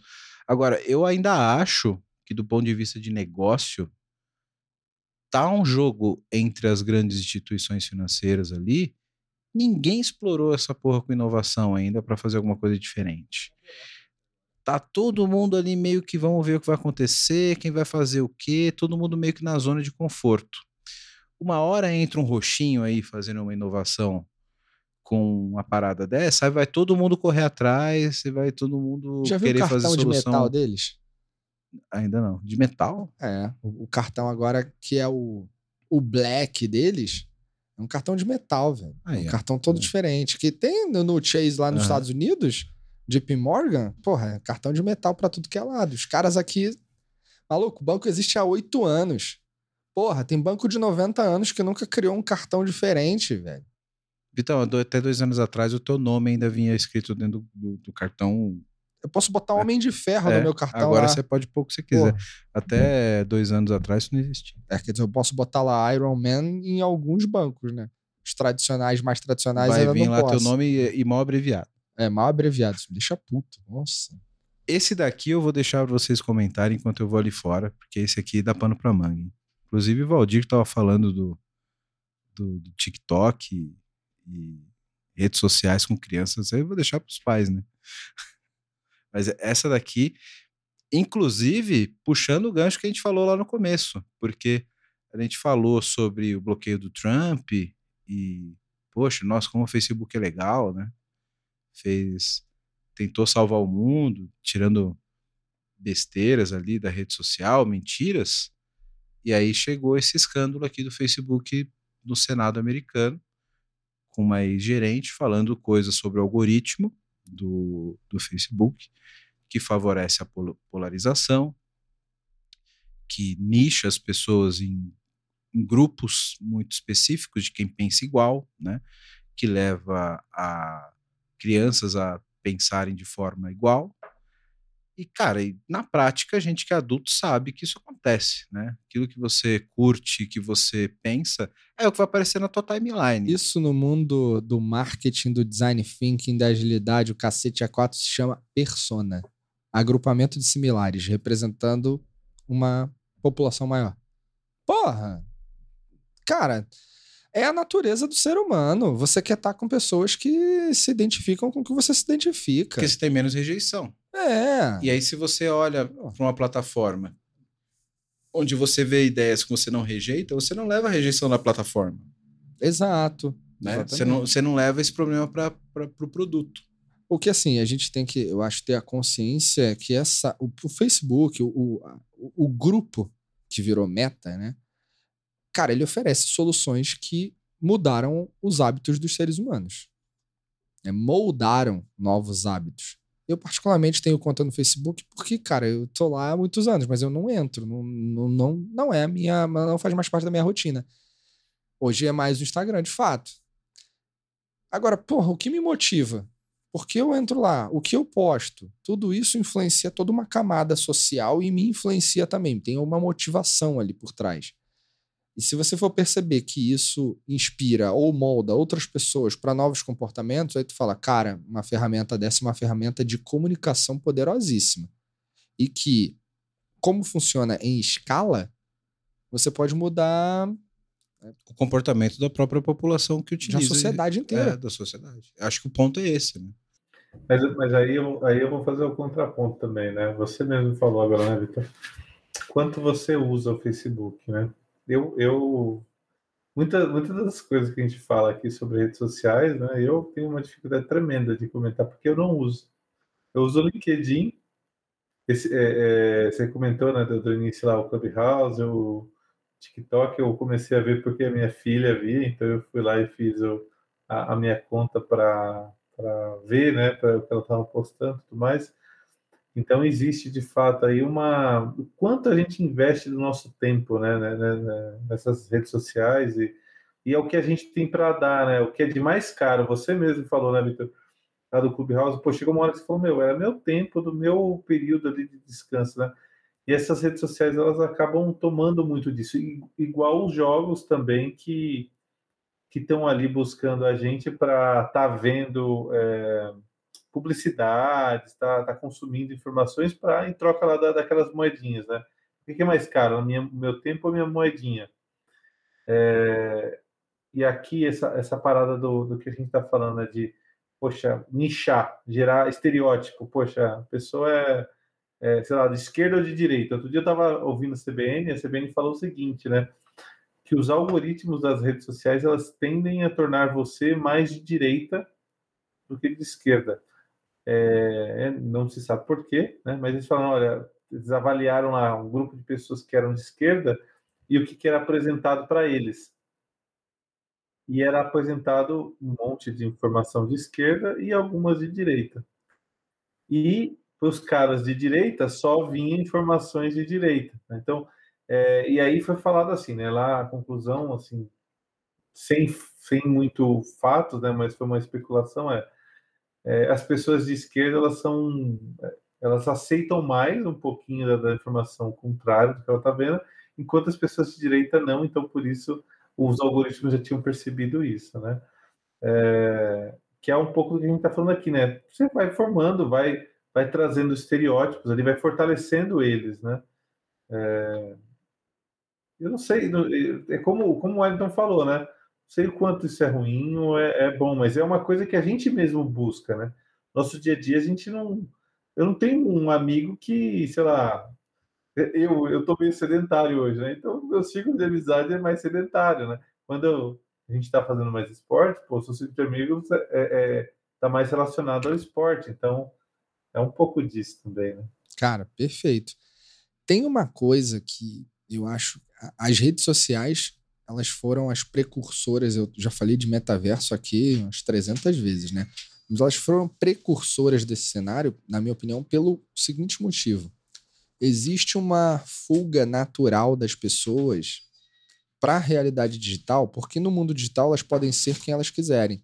Elas criam avatares da sua. Elas se projetam, né? são projeções, não necessariamente realidade. E se você consegue fazer uma, projeta uma projeção com características específicas, muito mais ligadas ao seu desejo, você está eliminando ou reduzindo dores ou coisas que são naturais da vida real, da vida prática, aqui fora. Né? Aqui fora, a pessoa pode, cara, ter uma, um acidente de carro ali e morrer, velho. No mundo digital, dependendo de como ele for construído, você aperta um botão e dá reset, né? Aperta o checkpoint e volta. Então, é, esse tipo de coisa alivia a, o desespero do ser humano. Então, eu acho que as redes sociais, elas, elas vão... Elas servem de remédio para o desespero que o ser humano muitas vezes se encontra, que é viver o mundo real. O mundo real é desesperador para muita gente. Então, o cara não está é, disposto a fazer o que precisa para chegar num lugar diferente. Ele quer uma vida mais tranquila. Então, no mundo digital é possível? Eu posso projetar, eu posso realizar, eu posso ser feliz digitalmente? Por isso que eu acho que isso tudo faz muito sentido. As pessoas postarem coisas nas redes sociais que são plenamente ilusórias. É postar uma foto cheia de filtros. Elas estão postando, não é uma mentira, elas estão postando uma mensagem de desespero orgânico, falando, cara, eu não aguento mais a vida como ela lá fora. É uma projeção da vida que ela gostaria de ter, né? É, é bom. É bom, isso alivia. É. Então, e aí quimicamente muitas coisas acontecem no corpo nesse, nessa condição. Então, se tu vê que isso é uma realidade, por que não eu dar um próximo passo? Aí você torna muito. O que é o próximo passo? Criar realidades completas no mundo virtual. Aí você é entrar numa Matrix. Fala, porra, se na Matrix eu escolho como eu quero viver, eu escolho não mais sofrer. Essa frase é terrível. Caramba, hein? Porra, né? Profunda essa. Aí então você, você cria ilusões. E, e, você acha que o Facebook já entendeu esse modelo de negócio? Total. E, e o meta e o metaverso que ele tá criando é nessa linha. É lógico. É por isso que eu acho que essa porra vai dar certo. Porque tu tem é... Vocês já ouviram falar do Second Life? Porra. É isso que eu ia comentar. Total. Cara. O Second Life foi prime... o primeiro metaverso que foi criado. Né? Ó, Eric Rice, o cara que escreveu o Lean Startup, ele criou um negócio chamado IMVU. É, eu acho que era isso. Era tipo o Second Life. Cara, na época, acho que a galera que, que tá ouvindo mais nova não, não chegou a conhecer o Second Life, porque deve ter mais de 10 anos aí. Mas era tipo um The é, Sims online. Na faculdade sobre isso. É, sim. Não foi no, no, ensino médio, né, Valdir? Era que uma criança, sei. É.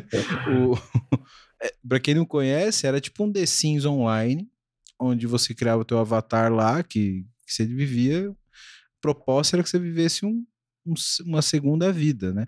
E tinha empresa fazendo sede nessa parada, lembra, Vitão? Gente investindo em fazer a réplica do prédio nesse lugar e tal. Cara, acabou que não deu em nada, beleza? Porque eu acho que foi muito, minha visão olhando para isso hoje, foi muito uma visão de recriar simplesmente um mundo virtual e que eu acho que o que falta faltava nesse sentido é exatamente o que você falou, Vitão, essa questão de você pegar a projeção da vida que a pessoa gostaria de ter. E que não é um, simplesmente um avatar do The Sims. Então, mas aí a Matrix, a Matrix fala ao contrário, né? Porque... Então, mas eh, eu, eu acho que não tinha a conexão, aquele cara que você criava, aquele avatar que você fazia lá no Second Life, não tem a conexão com a persona que você projeta hoje na rede social que você já tem no Facebook. Vamos fazer uma parada, um exercício social aqui entre a gente. Quem nunca, porra, lá com o seu. Na adolescência, não entrou num Mirk da vida, o cacete é 4, aí conheceu uma pessoa, sei lá, de Pernambuco, só tô chutando um lugar qualquer. Você nunca viu na vida. Aí começou a trocar uma ideia. Aí mandou fotinho. Aí começou a falar: hum, gostei. Passa quatro dias, tá apaixonado. Quem nunca? Porra, mentira que alguém não, não, não passou por isso. Todo Se você viveu o Mirk, bate-papo, ICQ, essas porra, você passou por isso. Então, você nem teve contato, nem tocou, nem nada. E, e tá apaixonado, cara.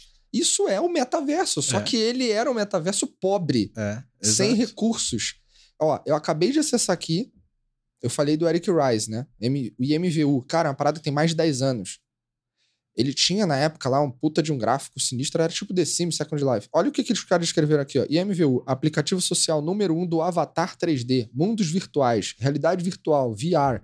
Hoje, você tem condições de, por conta do progresso tecnológico, habilitar novas experiências que façam você sentir com mais intensidade a vivência do mundo eletrônico, do mundo virtual. Aí embaixo, aqui na descrição do site, ali no headline do, do Google, aparece assim, ó é, permite os usuários explorar milhares de mundos virtuais ou metaversos. Mas, é, mas eu acho que esse é o ponto, Vitão. Quando você conheceu a mina lá no ICQ, no Mirk, e que ela mandou a foto que ela queria, que você criou a imagem dela que você queria no teu metaverso, é diferente a interpretação que você teve desse teu mundo, que talvez você não, talvez não tivesse esse sentimento que você teve vivendo isso de uma forma mais criativa e ampla, como você teve, do que se ela fosse um boneco tosco 3D poligonal, como era no Second Life, tá ligado? O boneco 3D, seja o que for, ele não tem mau hálito. Ele não, não solta, não peida, cara. Sacou? Sim, é, mas eu acho que o problema é justamente esse, cara. É isso. O, o problema é, o, o, quando você impõe um boneco lá, e eu acho que a minha dúvida do metaverso é essa, que criaram lá no Second Life, você limita a idealização do que é o metaverso. Porque muito do que você fez com a pessoa que você ficou apaixonado foi muito do que você idealizou e do que ela preparou que você recebesse. Se você limita isso a um boneco 3D poligonal, cara, fodeu. Você, limitou a, a, a, aspiração da parada. Porque eu acho que essa questão de rede social é o que você aspira e o que você cria. E que, e se você limita isso a um avatar, e eu acho que o Second Life morreu por causa disso. Eu acho que o Facebook ele tem que ter esse cuidado agora nesse novo modelo de, cara, você tem que criar a tua imagem do teu, do, do teu metaverso, ela não pode ser limitada como ela é hoje. Hoje todo mundo tem o teu próprio metaverso. Cara, eu acho que morreu porque tem coisas que chegam e o mundo não está pronto para receber. A Microsoft tentou criar um tablet nos anos 2000. Só que foi em 2010 que a Apple vendeu o produto eletrônico né, que mais vendeu no ano, foi o iPad. Porra. Eu acho que tem uma coisa de tempo do mercado, de maturidade, sabe? De criar uma condição. Quantas coisas maneiras que já fracassaram. E outra, são os dados. Hoje, se eu tô numa situação digital de relacionamento e não tá dando certo, provavelmente eu vou chegar. Sei lá, vamos. Vou, vou até voltar um passo eu, o meu avatar, ele tá lá no, no estado inicial que eu quero que ele fique fortinho. Ele vai pra academia, não vai? Ele vai pagar, cara, com criptomoeda. Eu vou pagar para ele com criptomoeda e para academia virtual. Vai ter lá a Bodytech virtual, cara. A Bodytech vai ganhar dinheiro nessa parada. É um mundo inteiro de negócios lá dentro que não, leva isso... em consideração a coisa que o ser humano nunca vai resolver na vida real. A fuga dos problemas. E no mundo virtual tu consegue. Eu só tenho uma dúvida em relação a tudo isso e que eu acho que o Zuckerberg ele tá ligado nessa parada. Quando você cria um avatar e você desassocia muito da, da sua da sua pessoa, como tipo, ah, meu bonequinho tá indo pra academia. Talvez ele não seja exatamente o seu meta-eu do metaverso. Eu acho que o meta-eu é aquilo que você idealiza sobre si próprio que você coloca para as pessoas como se fosse você. E quando você projeta isso naquele bonequinho 3D que tá indo pra academia, as pessoas, não, é só o bonequinho indo pra academia. Eu não sei se o cara tá indo pra academia. Eu acho que a grande parada do metaverso vai ser aquilo que você idealiza e você vende sobre si mesmo. E essa parada tem consequências sociais, dá pra gente fazer um episódio aqui. É, acho que isso. tem que fazer um desse, cara. É Mas bom. enfim, vamos lá, porque daqui a pouco o Adner bate na gente.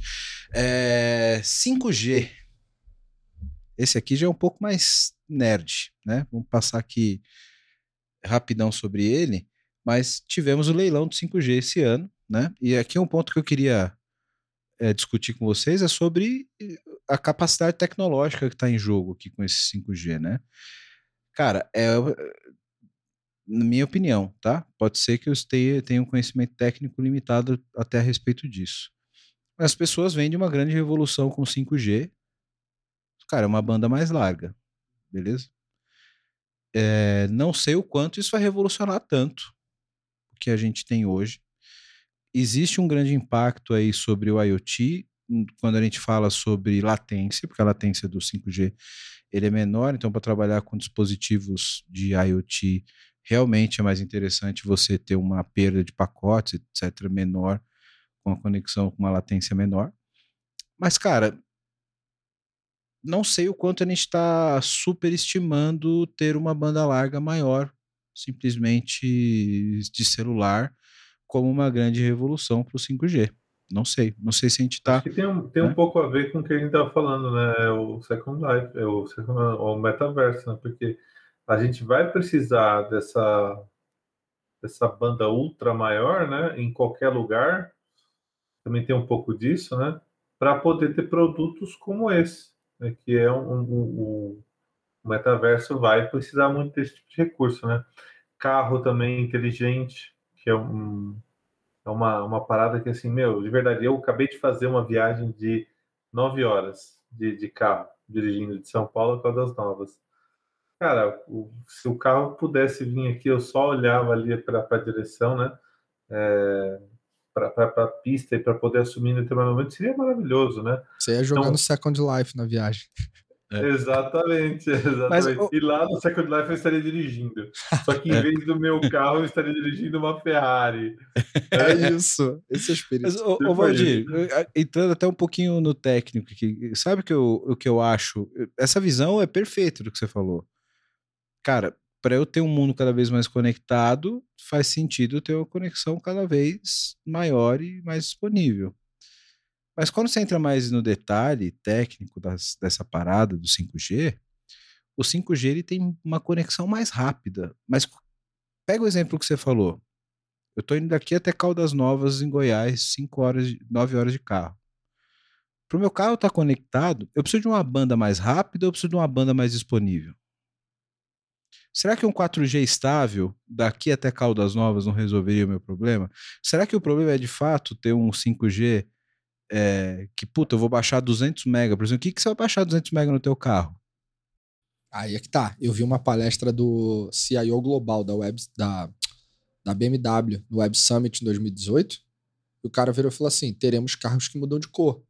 Imagina você ligar o teu carro elétrico na tomada de noite e você vai lá na central multimídia, o carro é vermelho, e tu fala, quero que ele vire azul. Pô, mas até aí você tá no 8G, né, Vitão? Até você tem uma tecnologia de tinta. Cara, que Então, nanotecnologia no salão. Tá no 8G, o carro é todo de televisão, né? É, é, é, aí você tá no LCD, 8G. Né? Cara, LCD, né? o carro muda de cor. Depende de internet para atualizar. É, sim, mas você não... mesmo assim, a informação da cor, ela vem 2K.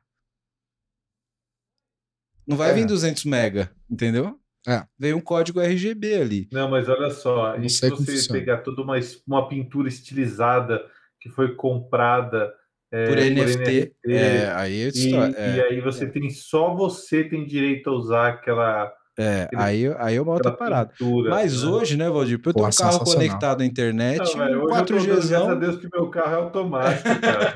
não, aí tu vai no Second Life da vida, no metaverso, compra o carro, cria a pintura lá, personaliza, vende para outras pessoas. Essas outras pessoas você vende 10 por NFT, só essas 10 podem usar e elas atualizam nos carros delas. Olha só que sensacional. Você agora é dono de um produto Quer dizer, não é mais dono, você vendeu, né? E você vende esse carro por NFT também no metaverso. Meu Deus do céu, cara, que mundo louco. Vamos lá. Aí, cara, faz o episódio Agora, do metaverso. Tem uma parada, né? A gente tem, assim, tem muito. A gente tem cinco sentidos, né, meu? Tem que satisfazer os sentidos. Sim, é. isso, isso vai longe. Esse, esse metaverso tem? aí, cara, vai ter que ter alguma Será coisa que tem, cara? lá no meio do. Será que são ah, só tem, cinco? Bichão. tem, tem um, é, talvez sejam mais do que cinco, né? Mas, pô, tem uns caras que é mais, são mais visuais, outros são mais auditivos, é, é, outros são de, de sentir, né? É, sinestésicos. Então, assim, tem que abordar, cara. E, e hoje a, a, tecnologia não está nesse nível ainda, né? Então, quando a gente for. A gente vai falar de meta depois, não vai? Vamos fazer um episódio só de metaverso. Você já está convocado. É.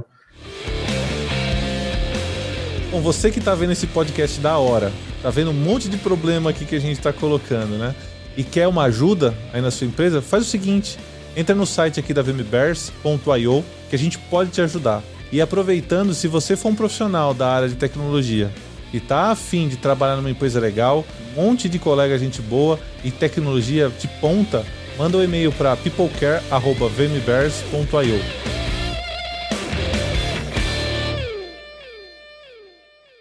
China proíbe Bitcoin. A gente falou no começo lá do Trump proibindo o, o TikTok.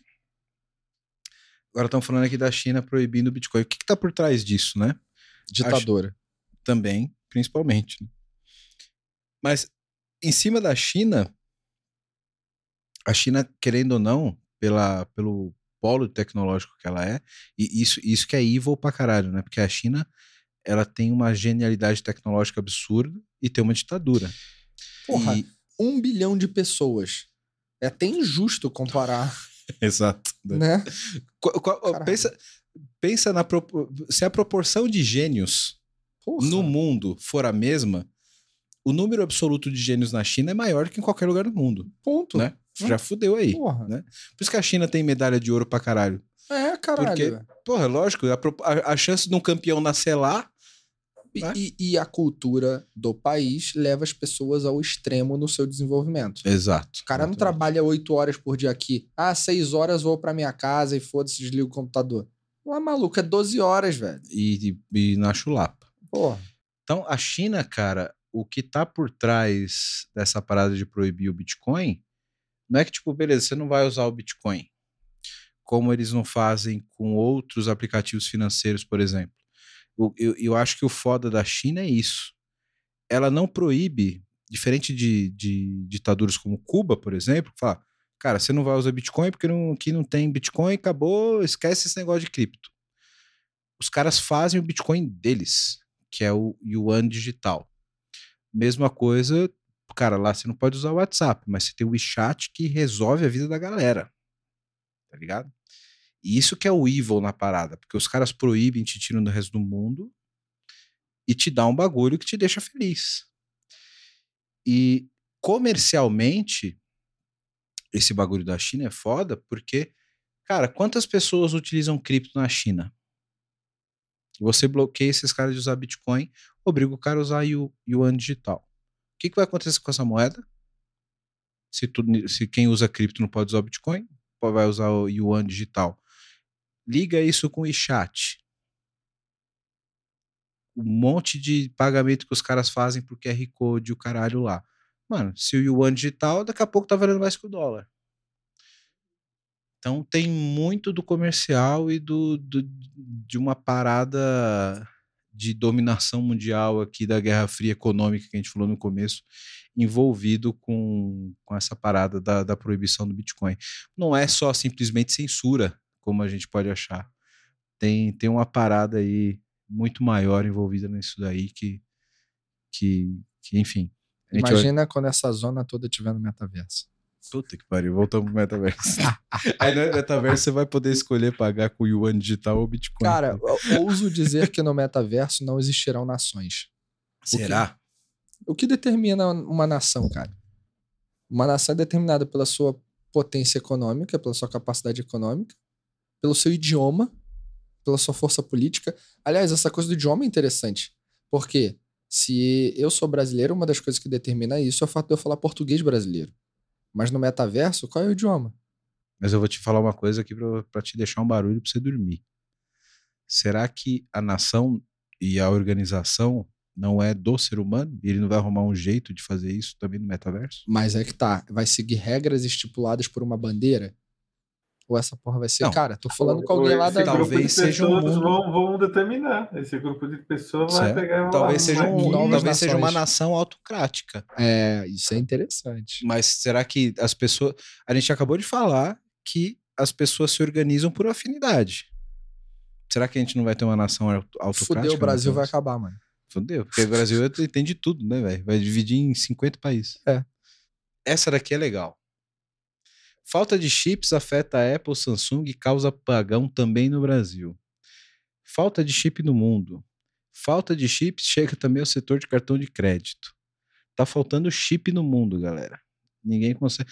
Eu- E o que eu acho muito louco, que o o que me fez chegar até essa notícia, foi que quem está sendo mais impactado com a falta de silício, né, falta do- dos chips e transistores, é a indústria automotiva. Porque não está faltando processador para o notebook, porque é uma outra tecnologia muito específica, mas os chips mais simples, como chip de cartão de crédito e, e processadores mais, mais com menos poder de processamento para automóvel e tal, cara, não tem. Não tem. Simplesmente chegamos no limite de produção, muito por causa da Covid, porque a gente teve aí problemas de fábrica fechando, etc. A oferta diminuiu bastante. Mas, cara, se você tá. E aí a reflexão que eu quero trazer aqui para vocês é: se você tá no limite de produção de que qualquer engasgo, tudo bem que ok, uma pandemia mundial não é qualquer engasgo, mas se você está no limite de produção que o desenvolvimento de novos veículos, o desenvolvimento industrial mundial, está sob risco por uma produção de silício, cara, a gente está muito perto do colapso nessa parada. Até porque a produção desses componentes não vai, não vai acompanhar a curto prazo a demanda desses componentes. Quantos chips, quantos processadores tem no carro hoje? Quantos tem num Tesla? Quantos tem num Chevrolet? Quantos tem num Tesla? Caralho, falando nisso, o Onix Plus custa mais de 100 mil reais, cara. Que mundo é esse? Foda-se, vai, volta. Puta que pariu. Na minha época, 100 mil reais era uma BMW. Meu irmão, que isso? Hoje BMW X6, X, X6 tá custando um milhão e cacetada. Caralho, sério, isso na minha época custava um Porsche. Enfim, é... E, e- aí, no Second Life vai ser. No, no, no Metaverso vai ser mais caro ou mais barato? No metaverso, eu acho que né, de- depende de Vamos qual ver. cryptocurrency você vai usar para pagar, né? Enfim, aí a reflexão que eu quero fazer com vocês aqui, a gente vai ter escala para tanto microchip no, no curto prazo? Porque, cara, se hoje um para fazer um Onix eu já não tenho chip, e quando a gente tiver um carro como um Tesla como um padrão mundial, vamos ter silício para isso? Vamos ter chip para isso? Porque, cara, foi um engasgo que a gente teve na demanda e, cara, não- hoje não tem Celta para vender, beleza? A E aí? gente vai precisar minerar asteroides. Ter que, minar- Cara, mas eu acho que a gente tem que encontrar alternativas. Vamos ter que ligar pro Musk. É. Eu falo, ô, mano, pega um chip, pega um, um- Irmão, tu vai comprar um Compass agora. Tu leva de 90 a 120 dias pra receber, cara. Que porra é essa? vai um Zumpalum pra lá fazer o teu compras pra você. Aí põe esse de carro usado. O que é virou coisa de carro usado. É. Tá com preço de carro ver. zero, né? Cara, três a quatro meses pra tu comprar um carro e tu receber o carro. Aí tu vai numa Cherry da vida, chinesa, que no Brasil o Tigo 8 é o carro que tá fazendo, é o SUV de sete lugares que tá fazendo o maior sucesso, e é um carraço. Você compra pronto entrega, velho. Três, cinco dias tu recebe o carro. Veio de navio da China. Não, ele é construído no Brasil, cara. Montado no Brasil. Caraca. É. Até que ponto. E, cara, é um dos carros mais É, é, tecnológicos. é, tá? é Sherry Caoa, né? Sherry É, Caoa, né? Sherry. Mas, cara, o carro tem tecnologia do Porsche, da Mas, BMW. ó, Anota aí, vou de mais um pra mandar a proposta. Ó, câmera 360 graus, vou começar a vender o carro aqui. Porra de coisa. Não, não vou vender, não. O carro tem porra de coisa. Caralho, da onde os caras tiram isso e falam, eu consigo te entregar o carro em cinco dias, e o outro não consegue te entregar em menos de 90? E eu começo a me questionar, será que não é uma questão de estratégia de posicionamento? A Cherry precisa provar seu lugar depois de ter feito uma merda com aquele Kiki, aquele carro horroroso. Nossa Se você Senhora. que tá ouvindo e vendo a gente teve um, meus pêsames. Pelo amor de Deus. O carro você Um andava com a- abraço pra você de carinho, Carinho. e compreensão. O carro tinha um pneu de bicicleta, maluco. Porra. Aí tu pega a evolução dos caras, ele tem que correr atrás. O que, que a Jeep precisa provar? É, Eu não sei o quanto tem uma É, questão é, estratégica. eu também não sei, não, porque- não, não sei. Não conheço esse mercado, tá? porque em tese, no mercado de luxo, você deveria ter o melhor atendimento e receber, tipo, amanhã de limusine na porta da tua casa, tá ligado? Não sei o quanto. Por, por outro lado, por uma questão estratégica ou mais simples que precisa provar, como que ele consegue produzir tão rápido se ele não tem escala?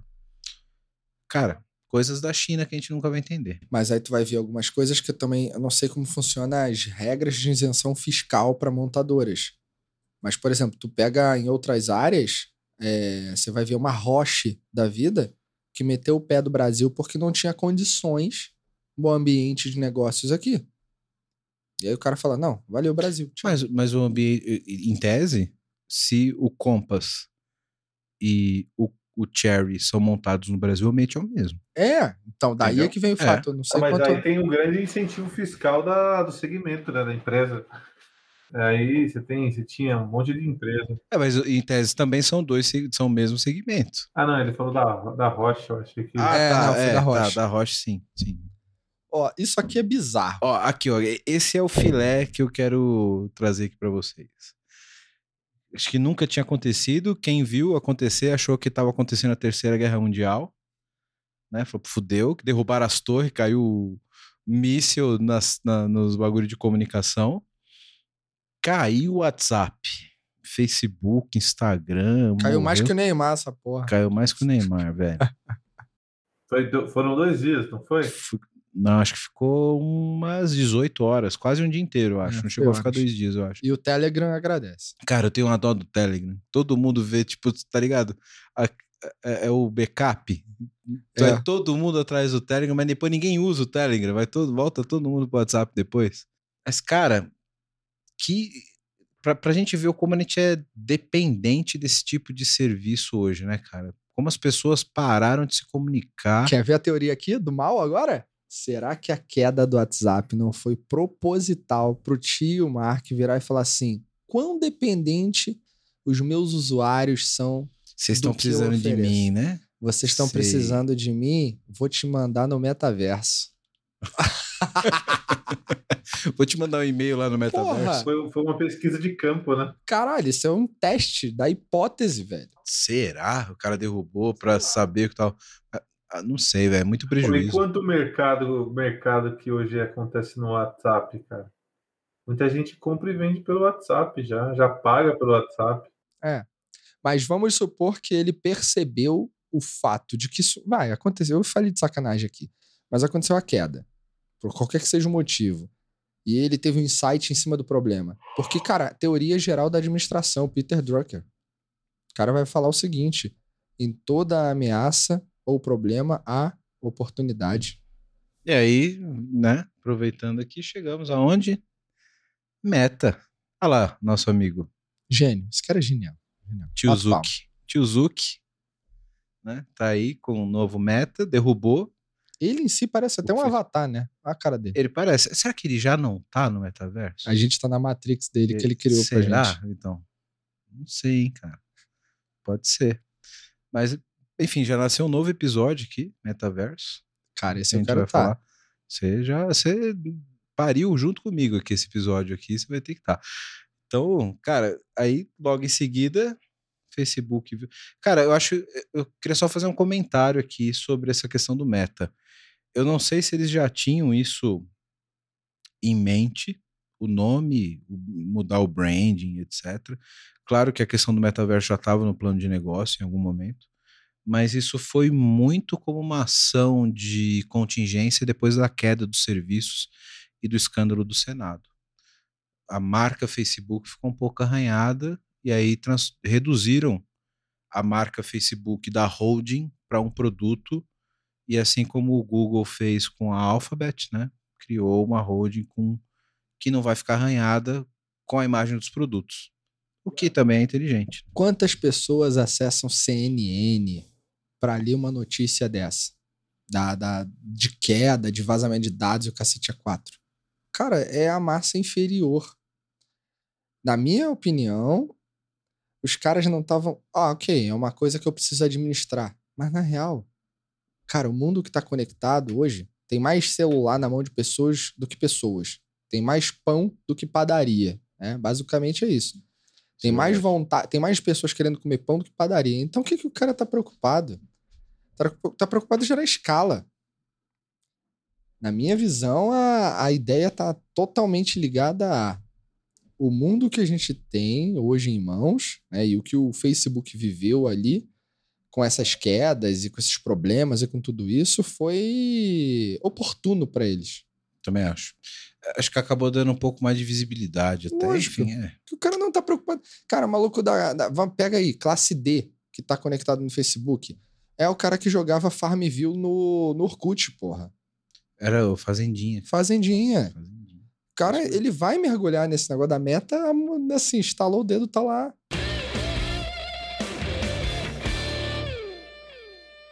Pra gente fechar aqui, eu tenho mais duas notícias pra gente falar rapidamente. Acho que a primeira, essa primeira aqui a gente já já falou algumas vezes aqui. Vamos só arrematar o assunto. Uma empresa roxinha aqui, que eu já tô com a, com a proposta de patrocínio embaixo do braço para mandar aí, viu, Nubank? É, tá terminando aqui o ano, né? Aqui na, aqui aqui falando da semana, mas estamos terminando o ano aqui como a terceira empresa mais valiosa do Brasil.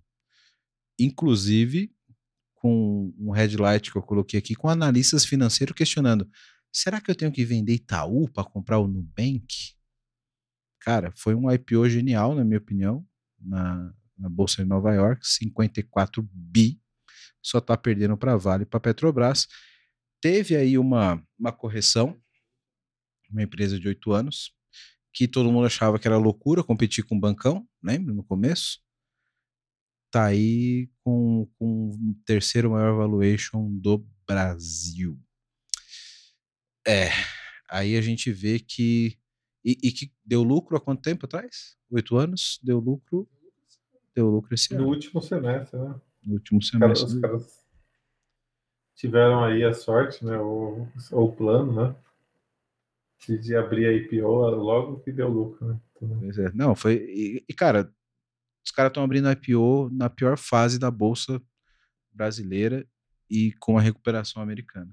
Quanto poderia ser esse 54 bilhões dois anos atrás com, com a euforia da Bolsa do Brasil quando o juros estava 2% ao ano?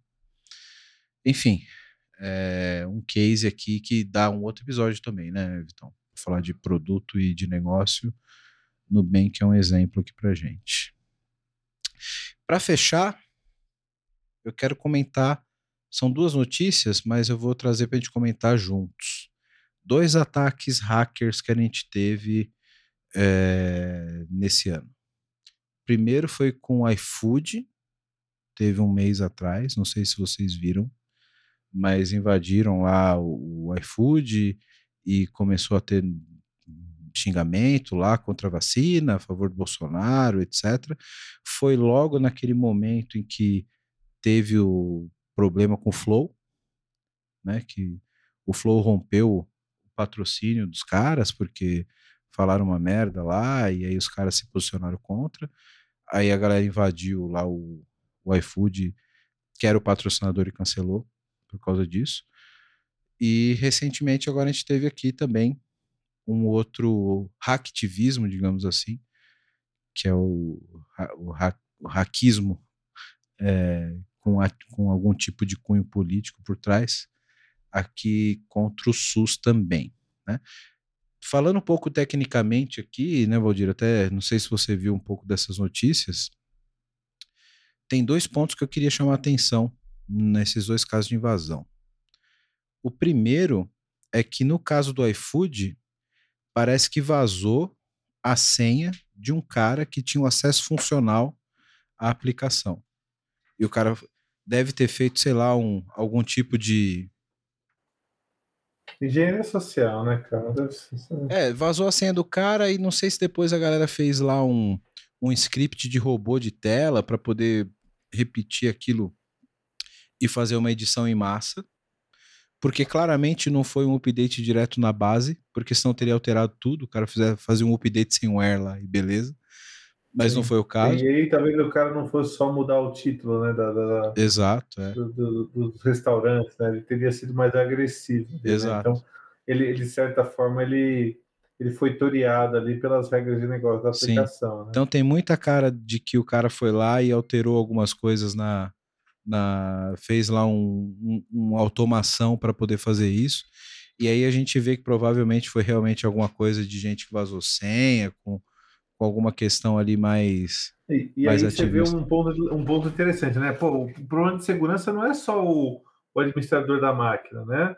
Ou o administrador da, que tem acesso a um, um recurso específico lá da, da, da aplicação, né? Mas o usuário ali que está no dia a dia também tem que tomar muito cuidado, né? Exato. E, e, aí a gente entra naquele ponto do que a gente fala sempre nas empresas e que às vezes a gente não dá tanta, tanto valor, né? Da governança, de quem tem acesso ao quê, etc. Porque às vezes você pode ter um acesso, um acesso indevido a algum recurso que, pô, o cara tá usando de um acesso que seria legítimo para ele, para o trabalho dele, para um fim é, escuso, né?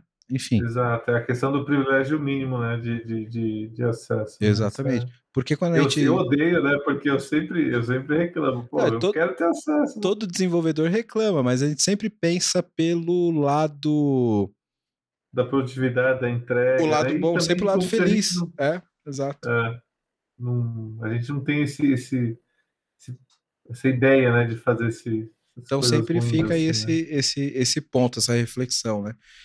E por último aí a gente teve esse estamos vivendo agora nesse momento essa invasão aí dos sistemas do, do SUS que por coincidência acabou calhando aí ju, justo quando o passaporte de vacina seria utilizado compulsoriamente aí com, com, com medidas do STF, etc. Simplesmente hoje nós brasileiros aqui estamos sem dados de infecção, dados de morte do Covid, está tudo fora do ar. Uma coisa que me chamou a atenção dessa, dessa invasão foi que eu entrei, eu tentei entrar em, em detalhes mais técnicos aqui do, dali do que rolou, e no dia já tinha gente falando de que, cara, não tinha nada de ransomware, não tinha é, nada dos sistemas fora do ar, que tinha sido uma, um chaveamento de DNS, simplesmente de um phishing ali, de um, de um, apontar o domínio dos serviços para um outro domínio e que os serviços continuavam fora do ar. Se você fosse direto no IP, o serviço ainda estava funcionando, né? Foi só uma questão de máscara de DNS. E mesmo assim, a gente está fora do ar até hoje. Né? Então, o, o que me chama atenção, sem nenhum julgamento político ou é, ideológico sobre essa parada é que tecnicamente não faz sentido a gente estar tá fora do ar até agora. Porque se foi. Se é só um redirecionamento de IP, né? Exatamente. Se foi.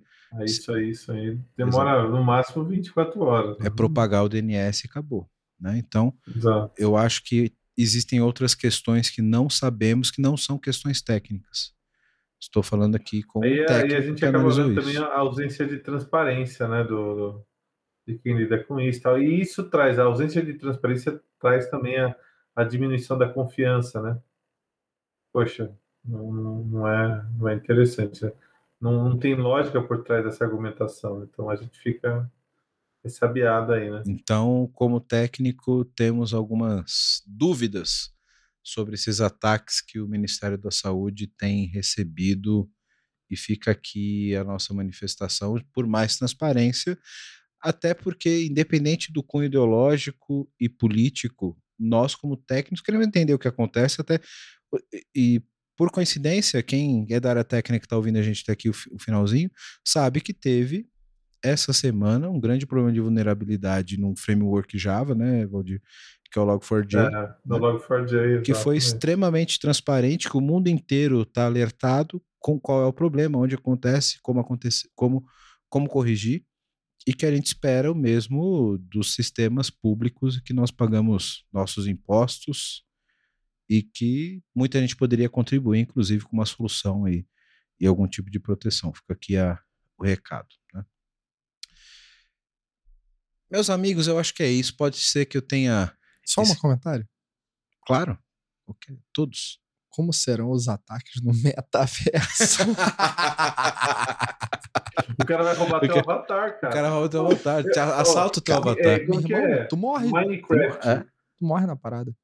Minecraft. Pô, você pega um monte de. Sobrinho meu, pô, já passou por isso.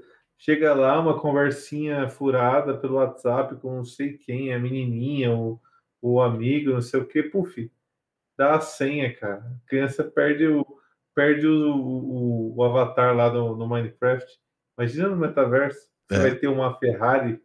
Caramba, velho, tem, tem abordagem criminosa no, no é. Minecraft, velho.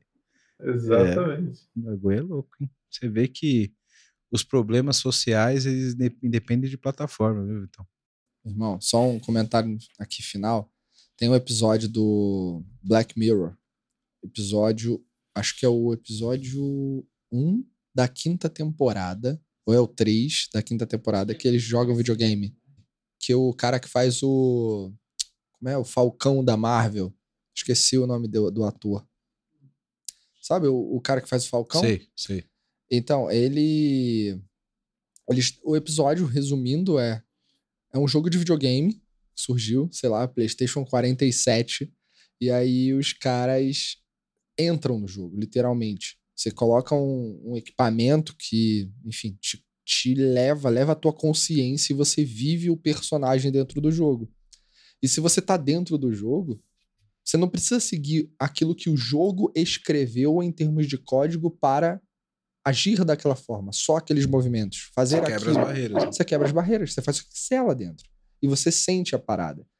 E o que acontece é que os caras estão jogando um jogo tipo Street Fighter.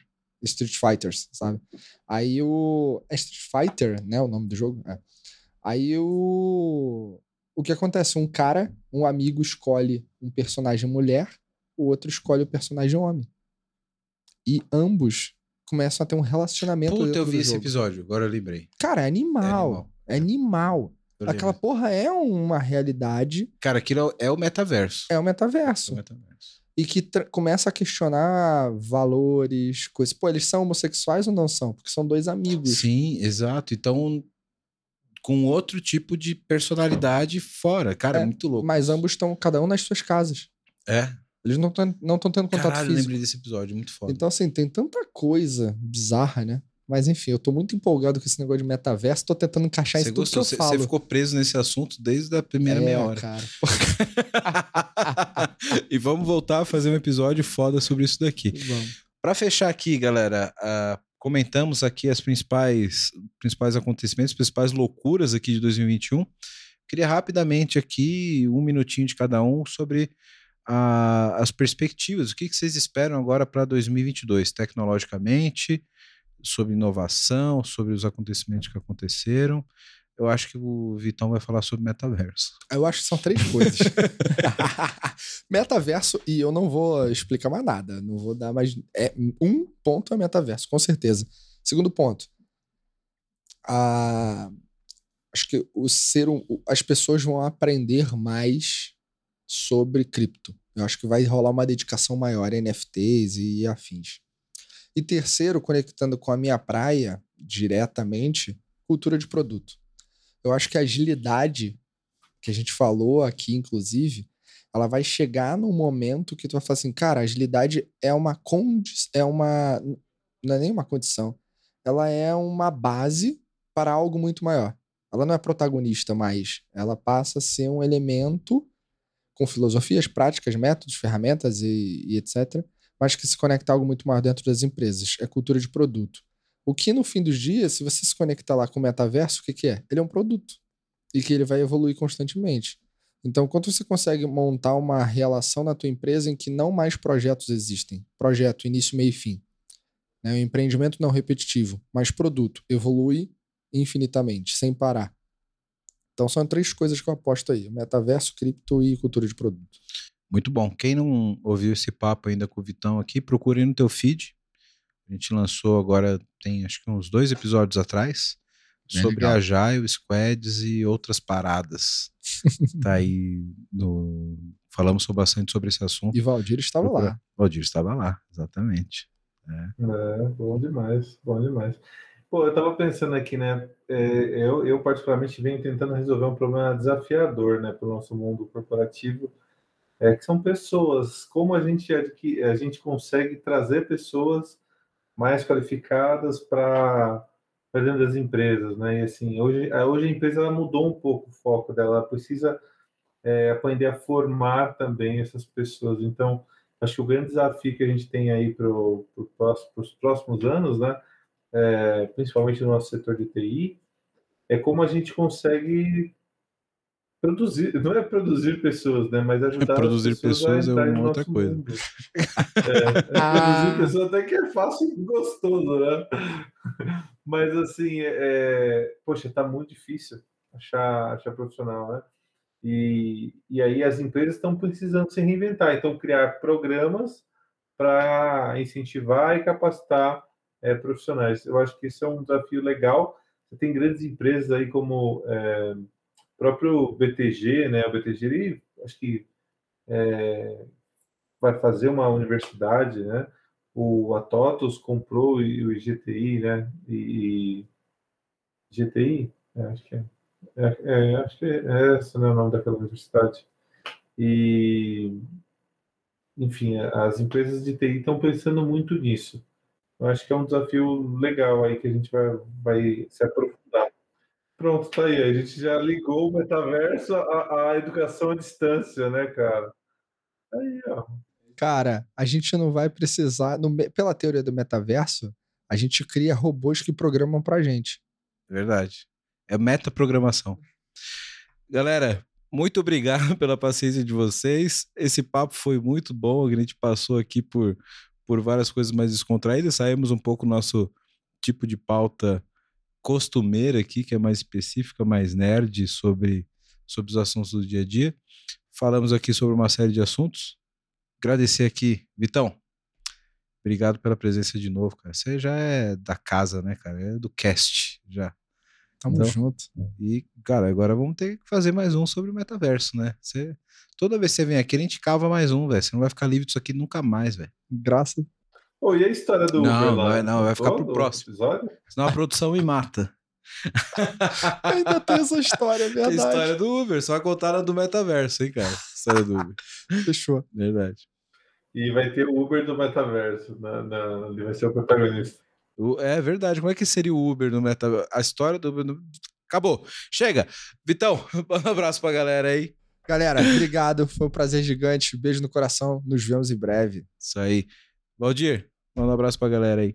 Galera, brigadão mais uma vez. Mais um episódio maravilhoso aqui com o Ayrton, com o Victor. Se vocês estiverem procurando uma empresa legal para trabalhar, people.vmbears.io. Valeu. Boa. Quem tá ouvindo aí, galera, dá um like aí, segue nas plataformas, faz um comentário. Falamos de um monte de coisa aqui, cara, que todo mundo vai olhar os comentários lá. O Vitor, tanto o Valdir, o LinkedIn dos caras estão aqui. Faz o um comentário, segue a gente, manda para alguém que você conhece, que trata desses assuntos aqui, compartilha esse episódio, ajuda a gente a fazer esse conteúdo de qualidade que a gente produz aqui, atingir mais gente. Valeu, galera. Obrigado pela audiência de todo mundo.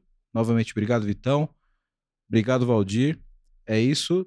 Aguarde o próximo episódio. Open Finance, hein? Vai estar aí na sua tela daqui a uma semana.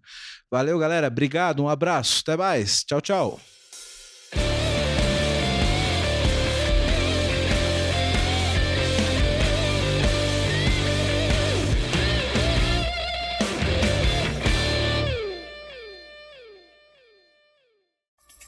Uma produção, voz e conteúdo.